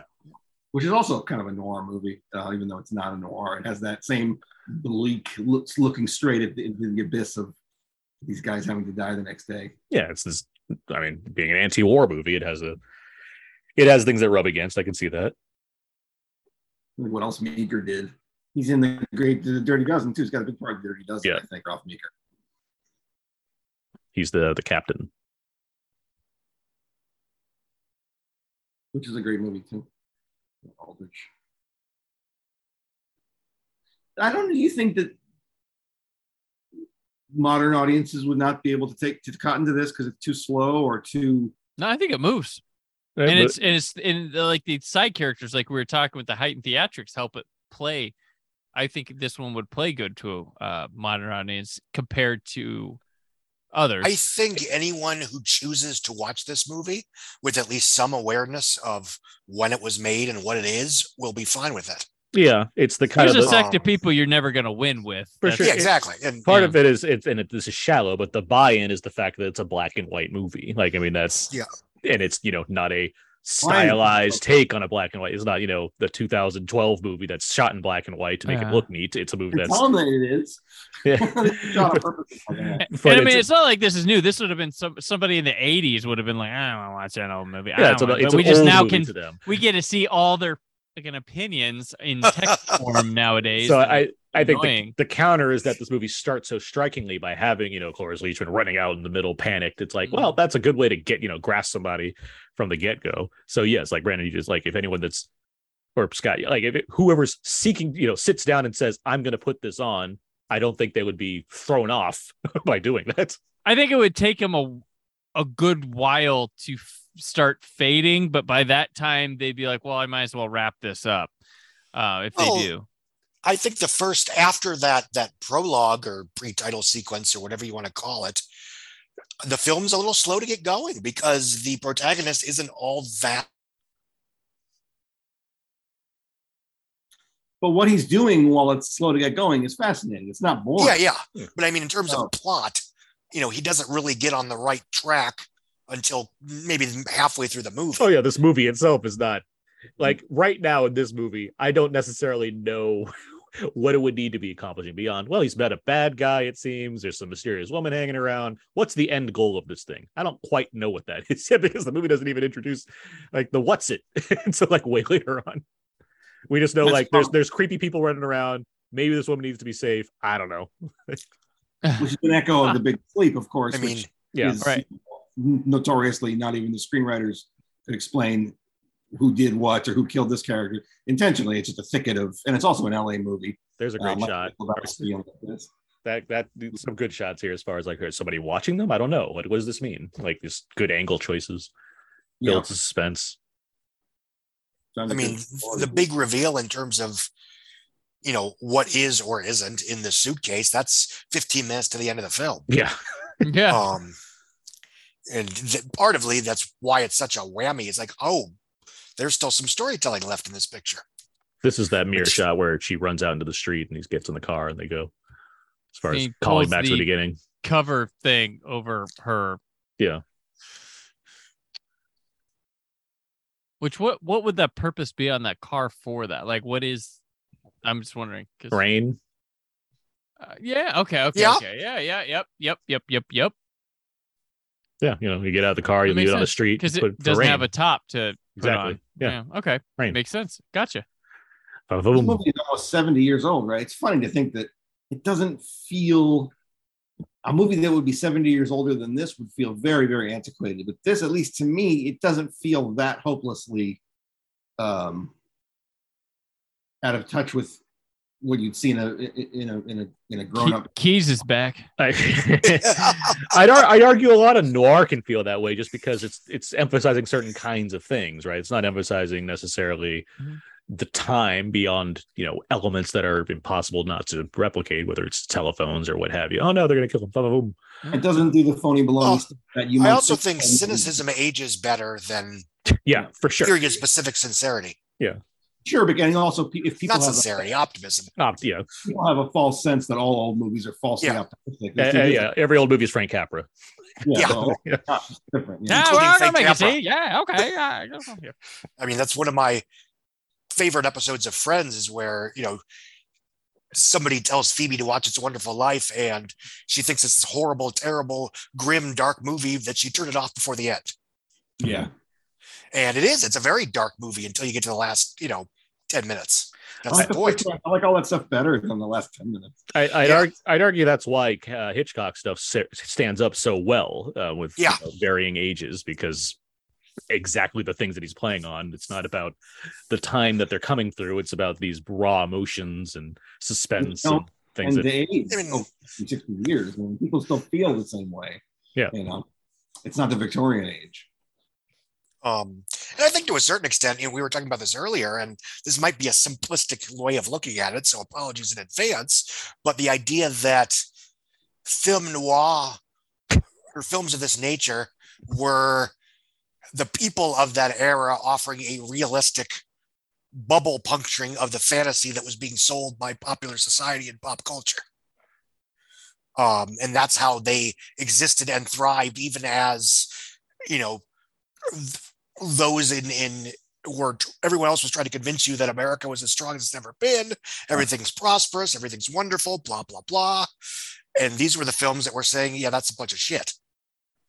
Uh, and they were written and made by people that had been through hell and back in World War II. Um, so they had that shell shock cynicism, you know, wearing it on their on their sleeve, so to speak. Um, you know, stereotypically speaking, you know, it's it's you know, these films were the counterpoint to the fantasy.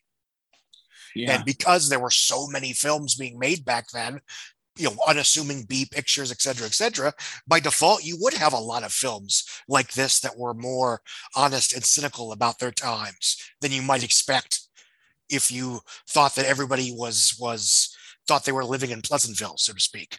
right. Well said. I said the wrong. It Nick Dennis, that's the actor. Yeah. Yeah. Who's great. And now he's dead and it's sad. Even Ralph Meeker makes it look sad. And he's a guy that pretty much has a stone cold face the whole time. it's just like he's upset about this. Really, it, it drives his it drives him for the rest of the picture. Oh, it's a rough piece of the film here. On this Criterion, but I'll just enter your apartment.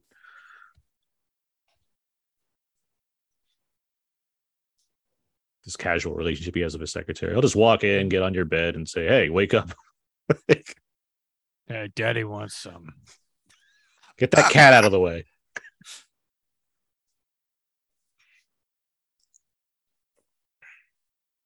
It's just, uh, yeah, we were talking the, the other day, I think, with uh, at least Aaron and, and Brandon about about that. I had read that article about the remake of Working Girl that Selena Gomez was going to be in, and how the person writing it was like, "Oh, they've got to redo everything in Working Girl because, my God, those people aren't even good people. They don't act like good people." And it makes me think, okay, so the modern audience, you need to act like good people to, for it to be a good movie. You have to be relatable. If you're So a what- villain, you got to be relatable. Gotta Yeah, it can't it can't be negative or harmful unless it's uh, comedically intended. If if it's not like I don't know, bad teacher, then it, it needs to be very cut and dry good.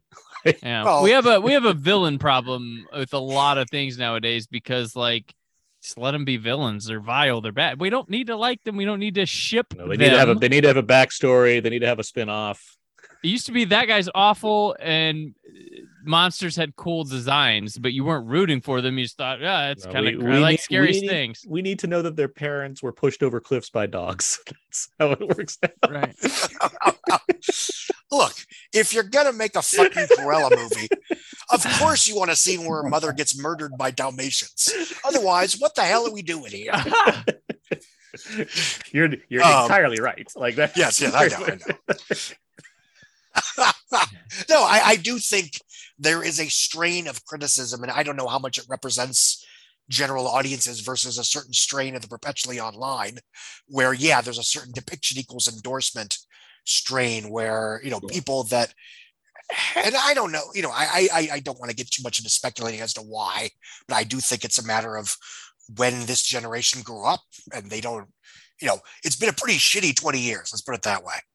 Um, and I do think there's a certain strain of popular thought that, you know, presenting problematic characters in films in anything other than, you know, Hays Code type punishments is implicitly either endorsing that behavior or going to inspire other audiences to read it in a way that is aspirational.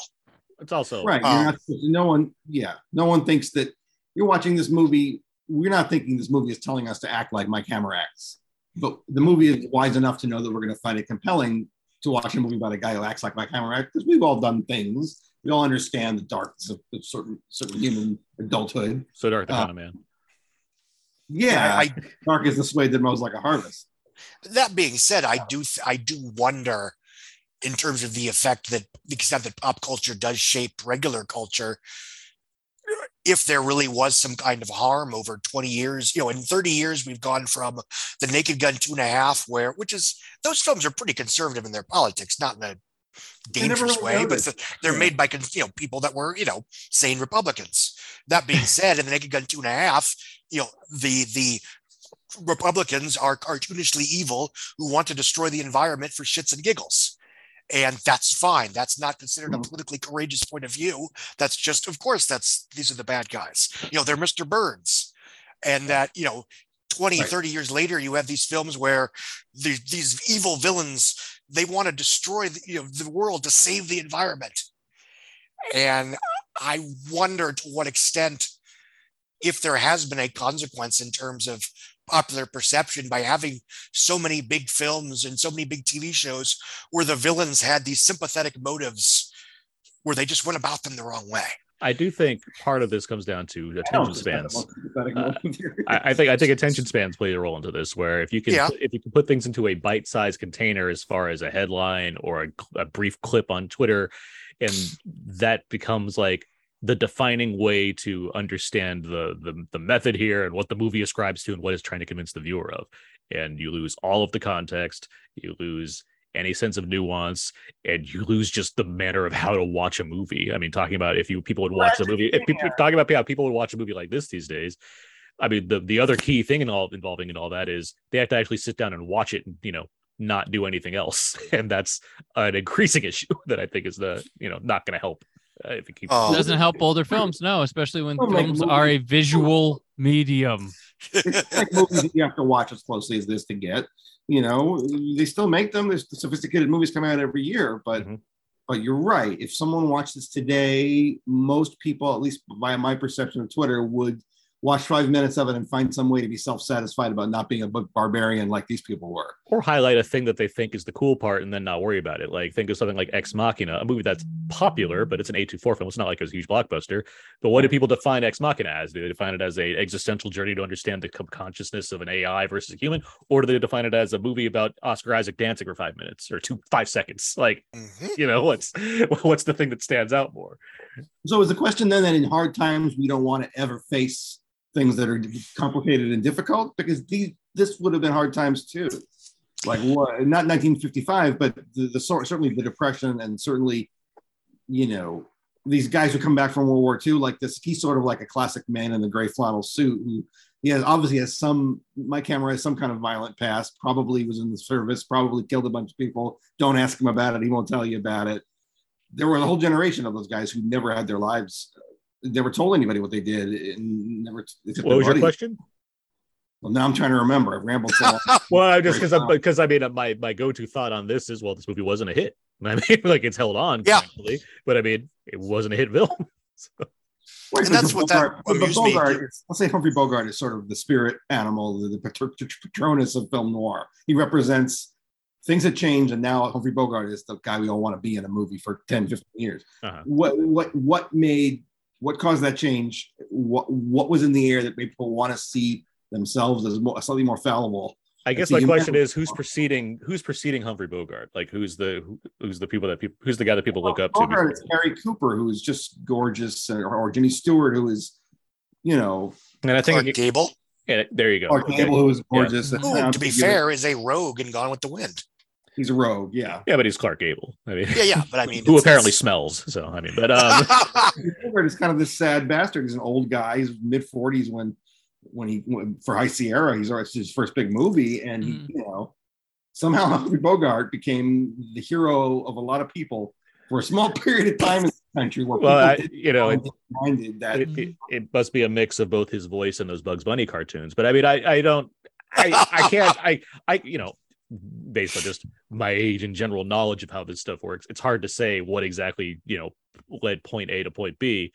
But I I don't think I'm too far off by saying things like you know westerns and certain genres not necessarily got played out but certainly were such abundance that seeing something different with a commanding guy like Bogarts, uh you know regardless of his Yeah, regardless of Western- it popular through the fifties. Western. I'm not, I'm not, again, I wasn't. I'm not saying that they're gone. I'm just saying there's certainly an abundance of them. Where if you have something else that's shiny and new with this particular guy in it, I can understand flocking to that also, if not more so in some cases.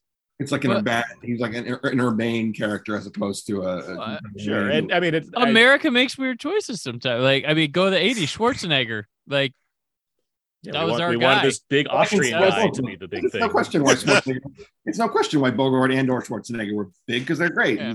Five minutes, either compelling characters to watch. Well, that's. I mean, that's what. My coming mistake. to, right? That's the John Malkovich character. there he is. yeah. there, yeah, yeah. By the way, Jesus. these these henchmen, these That's guys are both. These guys you are both. In, recognize that guy?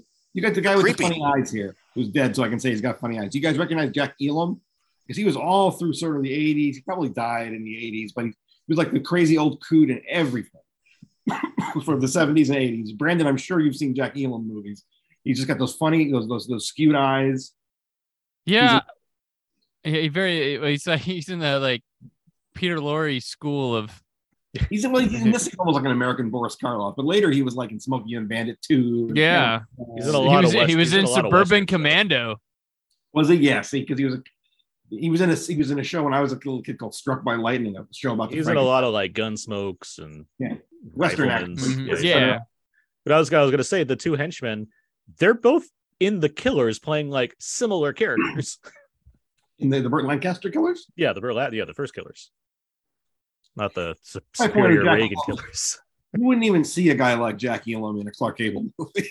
like you wouldn't. There wouldn't even be the admission that a guy like that exists that looks like Jack Elam. Not to be cruel, but he, he's a successful actor. But like just the fact that a guy has a face like that makes it kind of a film noir. And he's in a lot of film noir. Jack Elam. So yeah, this is this beautiful beach scene, big house, and it's a chase down, it's dirty. lunging, beat him up. It's an, it's not a nice fight. It's messy. It's just uh, guys, untrained guys that just throw clobbering fists. And, Looks like the location in Hail Caesar. Yeah. Right.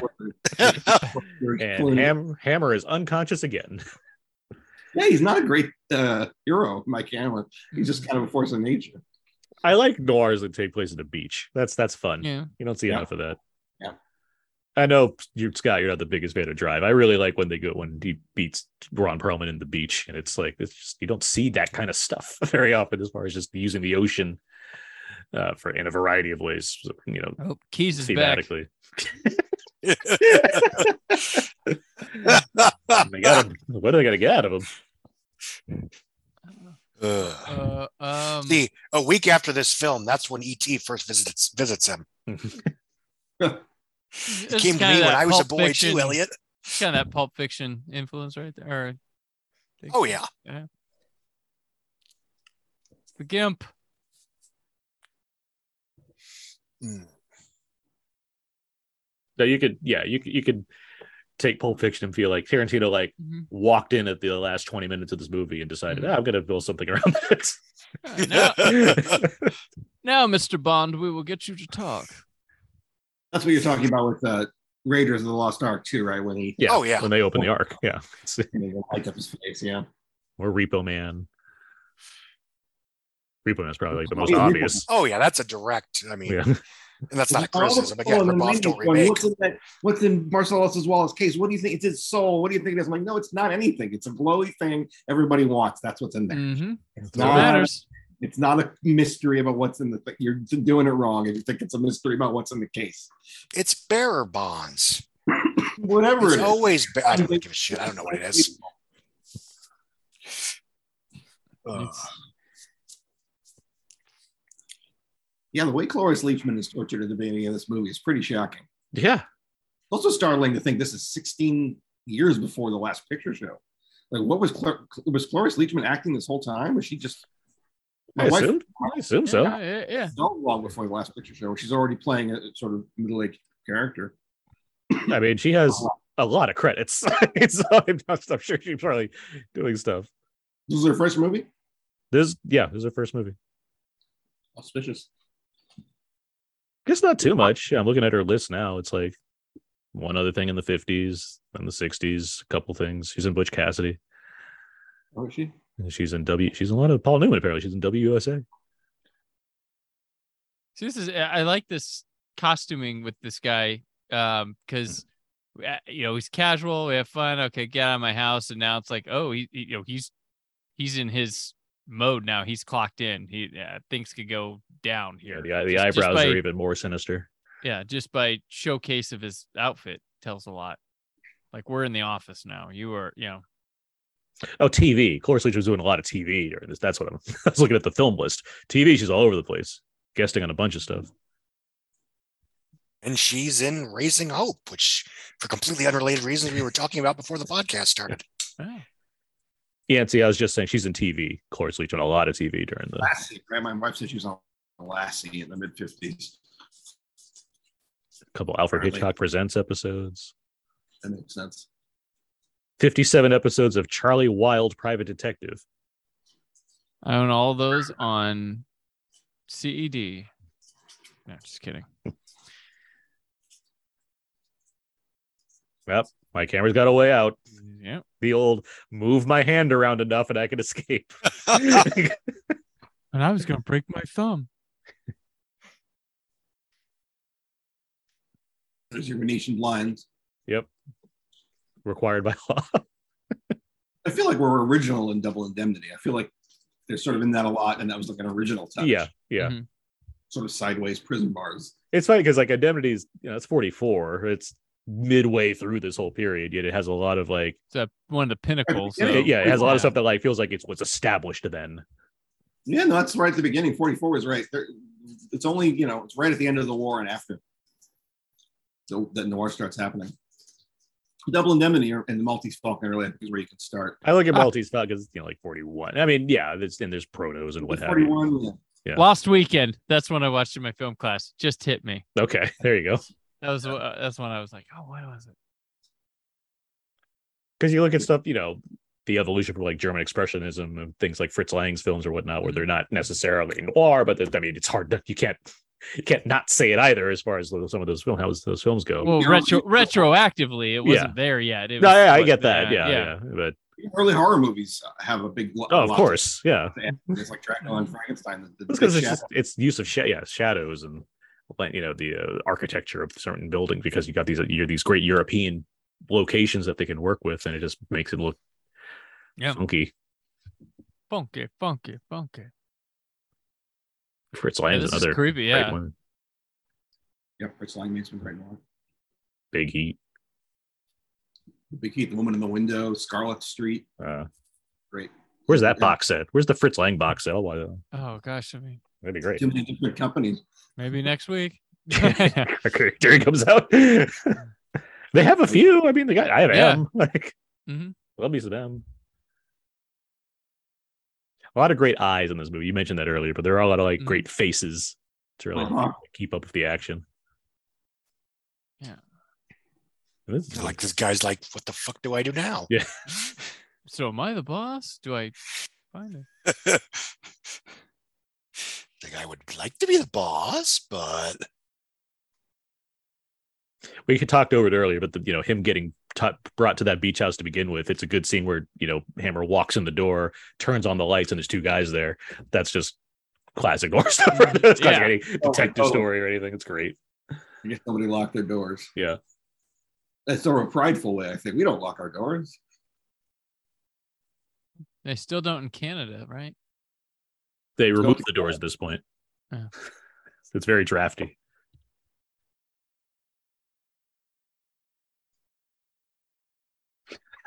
Beat up hammer, ties and uh, you know slightly loosened, oh. hair's a little a must. In the 40s and 50s, whenever you go into a room, there's a huge bar that you can just walk up to. Oh yeah, Yeah. everybody, every office, everything. Yeah. There's like there's like the little cart Every- with the Every yeah. liquor is, is there. You can make whatever drink you want in a stranger's house. You know, But People no one, would, yeah, but no one has a problem. Just, no one has a problem. Everyone's fine. there's a bucket of think that's- I fresh ice cubes. There's Yeah. always a Part of the bucket of fresh ice cubes. Lebowski always asking for white Russians is, I think, that the extension of that gag. Yeah. Oh, they all have the um the carbonator thing. Yeah, to, the, the seltzer thing. Yeah. seltzer thing. Yep.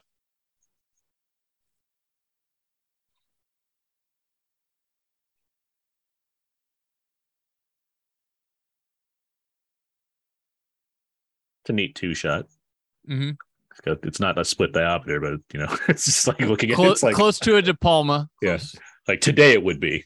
Yeah. but now it's just like, oh, they just put people people in front of a camera. They got it pretty focused. Yeah. For, for that. Yeah, it's pretty... He looks like Shatner there. Yeah, a little bit. Yeah. Yeah. There are a lot of those guys. Yeah. Century white guys. Just a lot of them. I like that this point in the movie, Hammer's like gathering intelligence. Basically, he's just like Mhm. becoming like, I need to be smarter if I want to live through this. like that's his, his kind of like method to perhaps to- I should detect. I need to like figure this out. I can't just be Oh, this walking in schmuck. and punching Oh, I lo- guys. I, I love the this this Morticia. He's such a schmuck. And he's very much like uh Raiders, the the Nazi uh, Yeah. Belloc? Yeah, you know, Belloc. yeah. no, not the the yeah, the yeah, um, yeah, the coat hanger, black hat guy. Yeah, the Yeah. cool guy when I, uh, who was the coolest m- villain ever when I was a The, kid. the Nazi one. Yes. like Ducker, Ducker, or what I don't know. Someone on Twitter will correct us. I like that Raiders is all of one of our favorite movies, and we have no idea what this henchman's name is. figures they made that guy. There were It's four. Belloc. I got- Belloc is such this a up. good name. It's like, why remember anybody else? I had him. I had that guy. He had this cool leather trench coat that was one piece. He popped on his shoulder. The Uh-huh. little guy even had the. He even had the little Mm. head scar. That was a cool. That was the figure I bought, but they didn't have. It is any- like taut. It's Tut. Yeah, Major Arnold Yeah. Tut. Yeah. Mhm. It's not the Klaus best name. Part. It's not a great Klaus name compared to Belloc. Belloc. And I, I don't even try to ask me who the, the other like German captain is that also gets his head melted in that movie. I can't name him at all. That guy's in a lot more movies than the guy who plays Yes. the other guy. Well, yeah, because he has, you know, he has a face for playing military men and authority figures. Where, where Yeah. Spielberg's like, yeah, get Ron, maybe Ronald Lacey. He looks creepy. When is he going to be used in again? I don't know. There's like I, I think it's Ronald Lacey in a single other movie. Spielberg has a lot of people like that in his movies, right? No one else ever cast them but him. Like the dad in AI. Who was that guy? That's a fun. Yeah, you're you're entirely right when you say things like that. it's like there are a lot of like very specific character actors that he chooses because he knows what he's doing with them. But nobody, Yeah. even with having a Spielberg film on their resume, doesn't seem to get them the job afterwards. Right. Yeah. Wide ranging commentary on Kiss Me Deadly, touching all sorts of. Yeah, he's a weasel. This guy. I, I Yeah. you know, wonder what his deal is. Well, I mean, th- I mean, talk about wide ranging, but if you look at Spiel, yeah, I love that when he breaks his hand. Uh, but look at Spielberg's films. I mean, there are ones that you know edge close as far as influences. What he's bringing up, something like More enjoyment that Yancey mentioned earlier. yeah, Yeah, Being the guy. enjoying This is yeah. This guy's hand. That's like a perverse sexual thing. You can't do that. But you look at elements of some of the indies as far as framing shots or what have you, and you can see where he's coming from as far as what he's pulling from from pulp stuff. Oh, of course, of course. Even the framing, the framing of Indiana Jones, the character in that one, he's much more of a sort Yeah. of shade. Mm, is he morally, you know, is he like C. Dobbs and Yeah, more more for, compared to the sequels for sure. There's a not that the it's, hero? Yeah, not that it like descends because of that, but you know you can look at, you can look at the way Indiana Jones is portrayed in the Raiders versus Last Crusade, where he's just a straight up swashbuckler. Yeah. But even in some of his latest films, it's like a, like I don't know, Bridge of Spies or Catch Me If You Can. There's like shades of things going on there amidst the very shininess of some of them. well, Munich is Munich, of course. Yeah, I mean, Oh, Munich, yeah. Munich, Munich or Minority Report are bleak as fuck when you just do the cinematography alone. Like, Oh yeah. I mean, it's it's I've and many other people, I'm sure, you know, for me, I consider Spielberg more on the, you know, his darker pictures. Because mm-hmm. you know, I there's a lot more Jaws than there is ET true. Yeah. in his Oh, yeah. filmography. And I think a lot of what popular culture thinks about Spielberg is entirely around A, E.T., and B, a bunch of films that he didn't actually direct, like The Goonies and Back to the Future, Mhm. or Gremlins, that he is associated with in terms of 80s pop culture. and I mean, he presents. He, he also Spielberg. Yeah. say he also presents himself in a certain way that's Oh, absolutely. very genial. Like you know, he seems Yeah. like a friendly. You know, you know, like Scorsese seems. In, Scorsese's fun and he's great to listen Yeah. to. He also seems intense. You know, Yeah. like he seems Yeah. seems a bit high strung sometimes. Where Spielberg's like, oh, we just had a good time Well, on set. You know, we're For a couple of decades, that was cocaine. Um, but yeah. you said it, not me. Oh, Um, oh, oh, here we go. Hold on. I'm sorry. Oh, yeah, here we go. Here it is. He's getting the what's it. this is so exciting. which is the best name for a MacGuffin ever, by the way. yeah the great what's it like watching this for the first time seeing him like okay they found the thing like what's this go- like my mind is not thinking you know contained nuclear bomb that's going to scream at you. Like that's not the thing that- that's the thing. It's not just the light it's that it hisses when he opens it. It's like what the fuck? It's so crazy.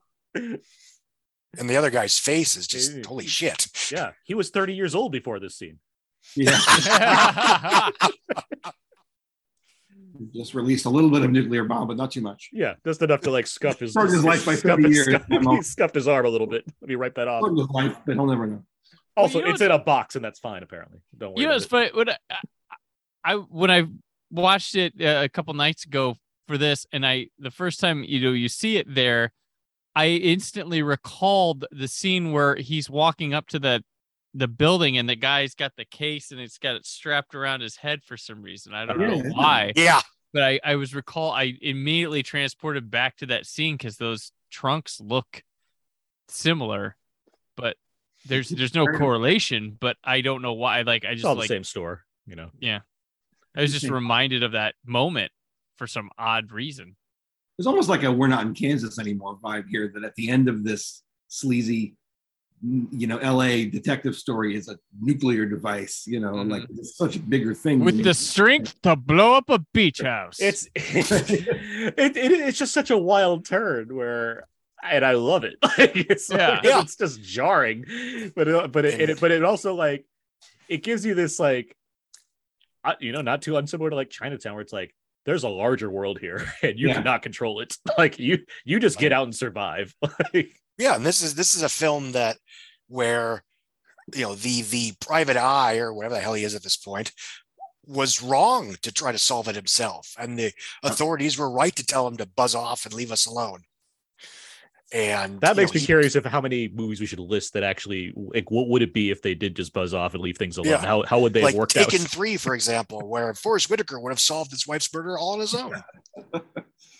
Interesting. But even like Siri, like if Maltese in Maltese Falcon, if Humphrey Bogart's like, oh, they shot my partner. I guess this is the one I just don't need to worry about, and Yeah. like just just just let like Peter Lorre and and and uh, Green uh, Greenstreet just like just do their own thing, and there's like at the end of the day they just find a fake thing and keep moving. I guess right? They don't like Yeah. nothing. Nothing really amounts from that. So, like,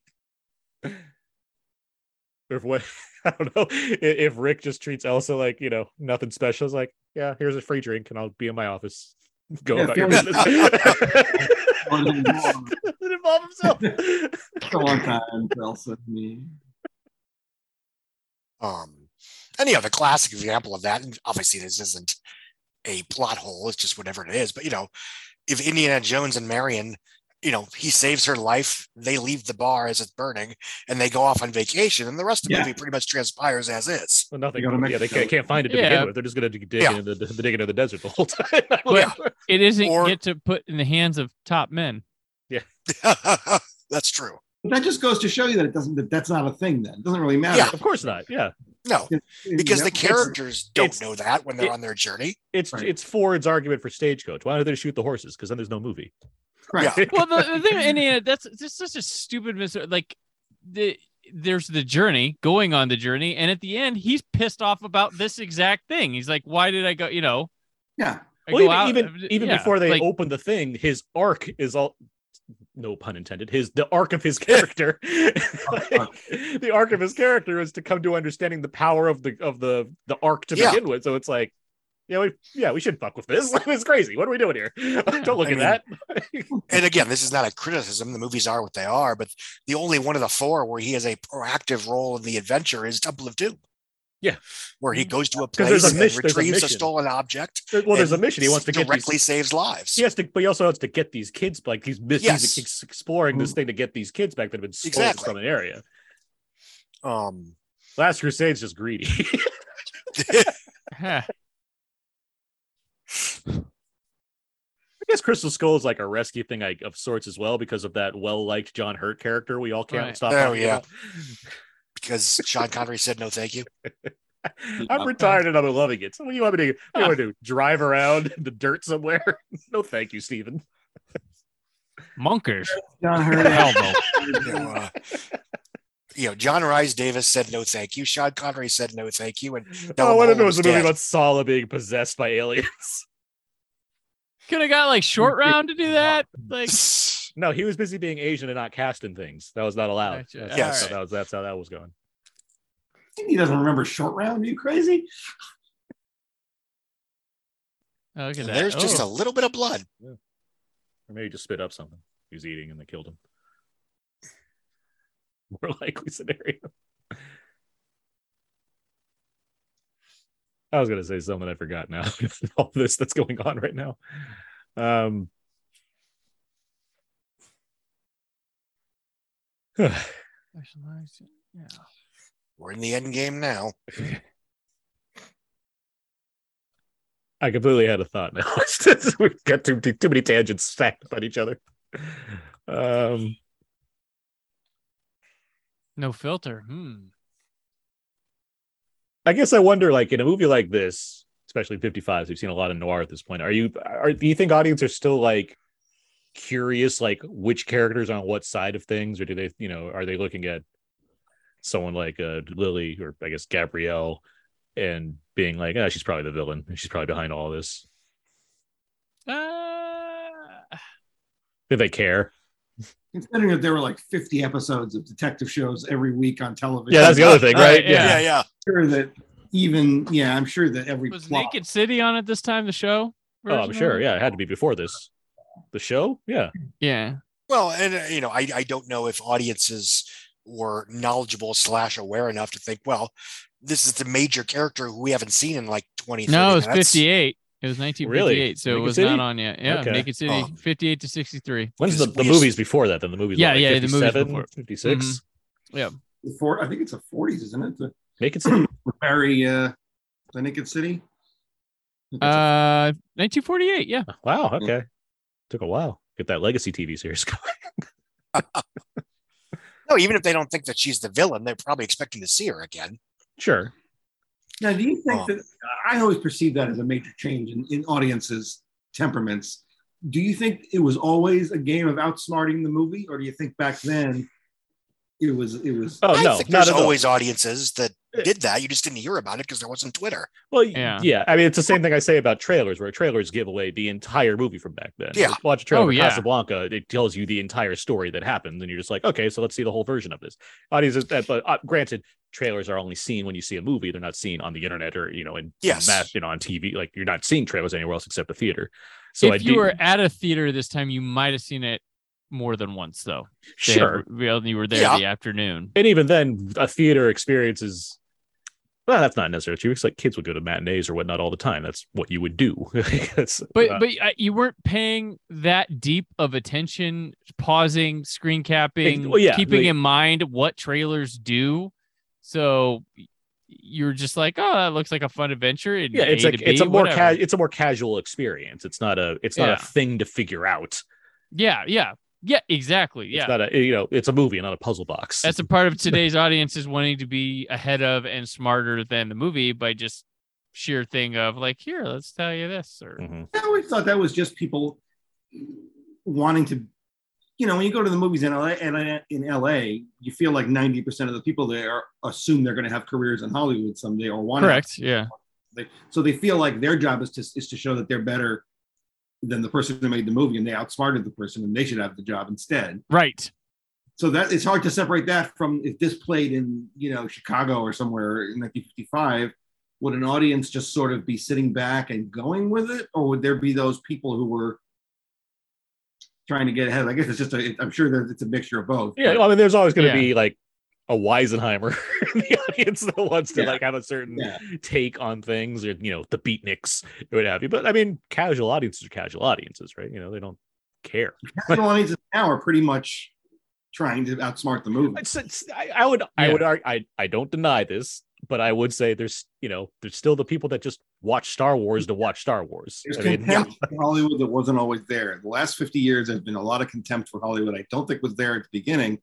I don't know what changed or what changed it, but maybe it was Vietnam and just a whole I general. mean, that only goes so far when movies make like a billion dollars, and it's not just a billion dollars worth of people that are snarky. But, but people treat movies like found objects now, where they made the movie good by watching it because they were in a good mood and saw it with their friends. They don't really think about the work that went into it or didn't go into it. Well, Yeah, if but you're that- somebody that just watches movies well- to watch movies, it's you never thought about that. It's like the way I watch a sports game. Yeah, I can appreciate the athletics and I can have a rooted interest in the outcome for one reason or another, but I'm not going to be, you know, knowledgeable enough to Right. dissect the mechanics of the game as it was being played. And the example I was given you know, Star Trek Into Darkness comes out, gets decent reviews, gets an A from Cinema Score, but certain portions of the fandom, for reasons right or long, do not like it, and mm. it is declared the worst Star Trek movie ever by you know certain fan polls, and that narrative sticks, even though ninety percent of the general audiences either loved it or thought it was fine, whatever. Right. They saw it once or twice in theaters. They had a good time. They never thought about it again. And that's the same way with a lot of these these big franchisee films that everybody Well, yells at each other about on the internet. Well, and uh, like the, the We- art of We've solved our keys It- question, by the way. with Yes. This guy with Doctor uh, Doctor Soberin. the the art of movies and the interest in checking out how they're made dwindles dwindles dwindles dwindles dwindles because movies have become with the the movie crowd now. Like someone i saw someone recently saying like man there's this amazing light and sound documentary on disney plus. Why aren't people talking about it? Because they aren't interested because they're too busy in checking off boxes rather than hanging with the movie they just saw thinking about that Yeah. or they're trying to get those quick hit things to talk about. Yeah, you got to stream the next thing. further. You got to watch ten more episodes of this thing to talk about it Mhm. instead of to focus on the one thing you watched. Making ofs used to be TV specials, and then they Mhm. relegated to a cable thing, to a bonus feature on a DVD, to hope they get made or hope they make quality ones. Um, documentary back of streaming, but yeah, like from Star Wars to Jedi, that aired on television. Um, and now you get the the history of light and sound, which is a magical freaking six part documentary that's just everything. But it's not to people because they're more worried about who's going to pop up in Mandalorian season three for a cameo rather than how did they do this. The, the art of the volume is more interesting than that to me, but I'm a film person, but there are film pe- people that tell you they're film people and not give a rip about that. It's about like, well, is uh so Dr. Aphra going to show up in, in this? Yeah. to, to get know? back to I get I completely I agree with what you're saying completely. To get back to this for a bit because we're at this sort of climax here. right. The we're dealing with the box a lot now, the what's it, the bomb thing. And I really like um because now um Gaby Rodgers, you like she's full on the evil character in this movie. Like that's what we're getting Mhm. revealed. But everything is coming because of her obsession with this box now. Like the way her eyes are, she's she's constantly looking at it. it's just it's drawing her in, and I really like it the way it's like we've already seen a tease of what this box is, and it's danger. Like we don't want more of it. Yeah. Uh, but I but like her, she like the obsession with her is right there, and it doesn't take long just to overcome like anything else in her life. She just wants this box. Uh, I love this closing death line that he has here. The uh, listen to me as if I were Cerberus barking with all its heads at the gates Yeah. of hell. I will tell you where to take it, but don't open that box. Like that's one we should use that. Just the daily lexicon. I, I love his his his I got shot face looks like more like dinner didn't agree with it. Yeah. yeah, he's, he's just pissed. He's rolling his eyes in annoyance Like, almost. oh, god darn it. It's because of this box. Because he's like, I need to like get this out because the box is dangerous. like I don't have time to die properly. her That's yeah, I creepy like her reaction. That's a creepy smile. yep. It is so my type of girl. And you say she's supposed to be a lesbian. So interesting. yeah, Ralph Meeker's not Yeah, about to she's charm certainly his way out of this one. charms. I like how he's actually well like he's showered, cleaned up, and ready to go for this final scene. He He He's knows how pretty rugged. works. Yeah. Taller over the course of this movie somehow. Good use of close-ups here too. Like it's really raising the intensity. Another lost art. Look how much you get out She's got very British teeth. Well, she's uh, German, I believe. I mean, Yeah, so, okay. you know, she's European. European teeth. Okay. the low character. She didn't have time to brush her teeth. And she just shoots him for shits. Yeah. You know, whatever. But as, a, but as opposed to the good doctor, Well, she didn't mess around. Like I- you know, Yeah, like, exactly. I could It's talk very- his ear off, but no, he's he's gonna try to stop this. So my, my camera's better than that. He can he can withstand a bullet shot to the gut. he can just get walk that off, rub some dirt on it. his hammer's made of steel. And here we go. This right here, this prolonged bit where she has to like unravel this box. and we're sitting here thinking, we saw what happened the first time. Don't open that. The doctor It just said that. barely opened. It barely opened. Don't and open it gonna- more. And there's no sound right here either, right? There's no like it's all it's very silent in this whole sequence. There's no like the, the music's very low at least. Uh and it's it's hot. Don't open a box that's hot. that's not a good idea. At least get oven mitts. yeah. And she's going for it. The very idea that, that that that's this sort of existentially ruinous technology could be in the hands of just thugs and idiots is also frightening. You know, that I You gotta keep- open it all the way. like she keeps opening and so she's like looking at it in terror and still like I can't oh, resist opening this more. I wanna Great be shots here. This is Mike good. Hammer.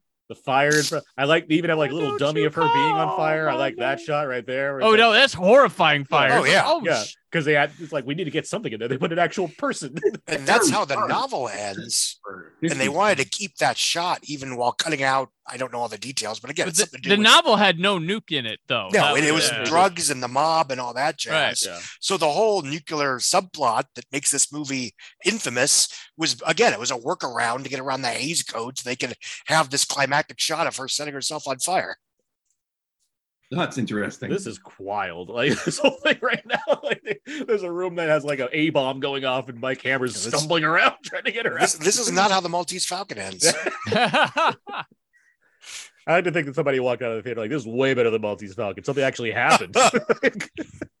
Maltese Falcon has been dethroned. I have Maltese- seen Kiss that Me was- Deadly. that movie was just Peter Lorre in a room for 30 minutes. Who wants to see that? the big sleep can sleep with the fishies. Yeah. It's Jeez, just Largo. Tri- this triple indemnity. It's an abstract rendering of the bomb, just this flickering light in a in a in a in a suitcase Good use of location because you have like a real house, and then I assume like a fake house. You were blowing something up. behind the house. Model. It's probably a model. They actually detonated a new. No, I'm saying, yeah, a fake a model. Yeah. Right. This is the Terms. stuff that was mysteriously cut out of the movie. Yeah, so this, yeah, so this is all out. This is all gone from the movie and the in the other version of it. We're just not seeing Mhm. any of this, which is wild to think. Yeah, about. it just it just Ooh, It's still pretty apocalyptic. They're still on the beach. Oh, it is. I'm not saying it's not. It's just it's wild to think that the movie just ended in the house. And they're like, yeah, that's it. Dip, dip, dip, dip, dip.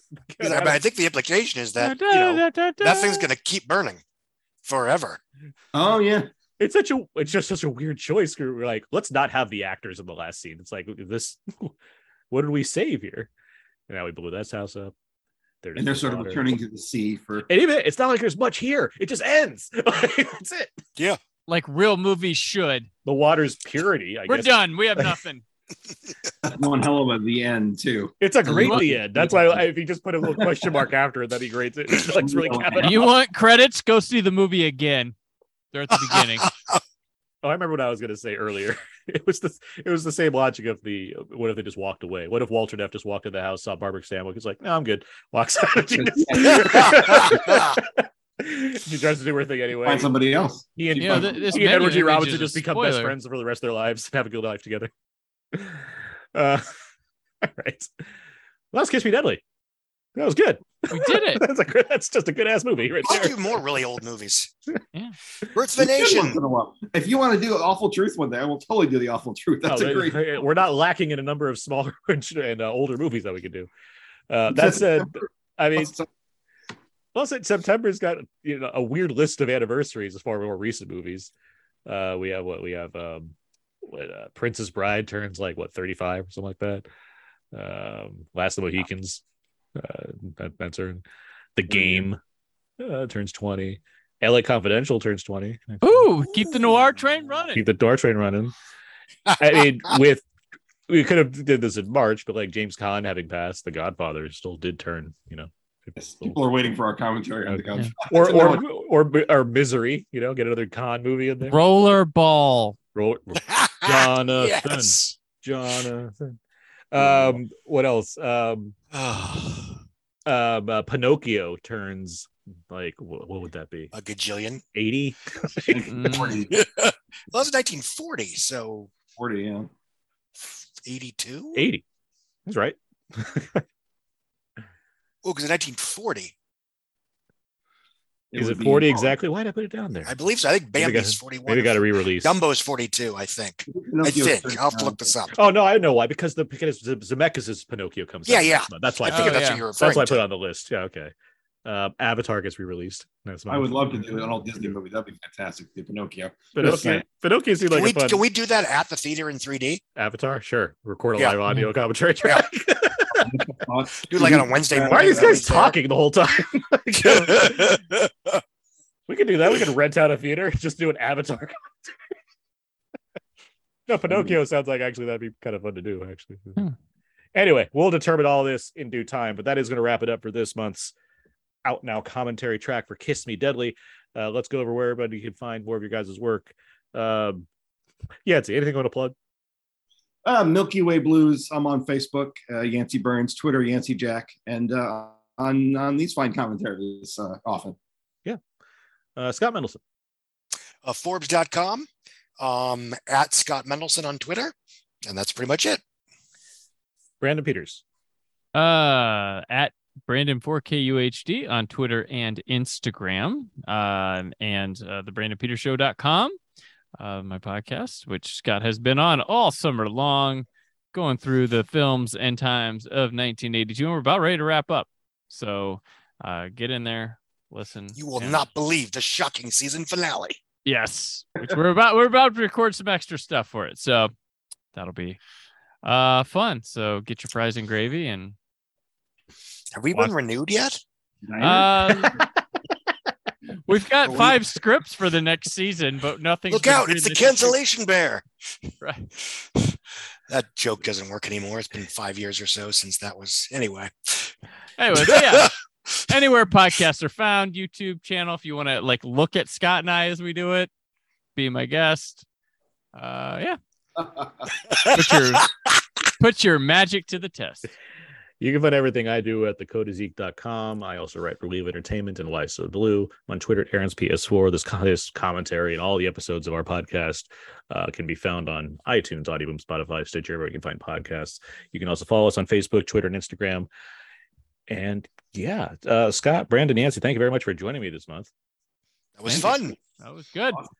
That was really fun. We should do more really old movies. Okay, Yeah. well, we'll keep that. In, I mean, Pinocchio's right around the corner in that case. But and, Nos- and, and Nosferatu. and in Nosferatu for October. yeah. Yeah. So and that's going to do it for this. We this can week. do another Godzilla. I'll bring Ethan along. I mean, I'm not going to oppose this. That's going to do it for this week, this month's commentary.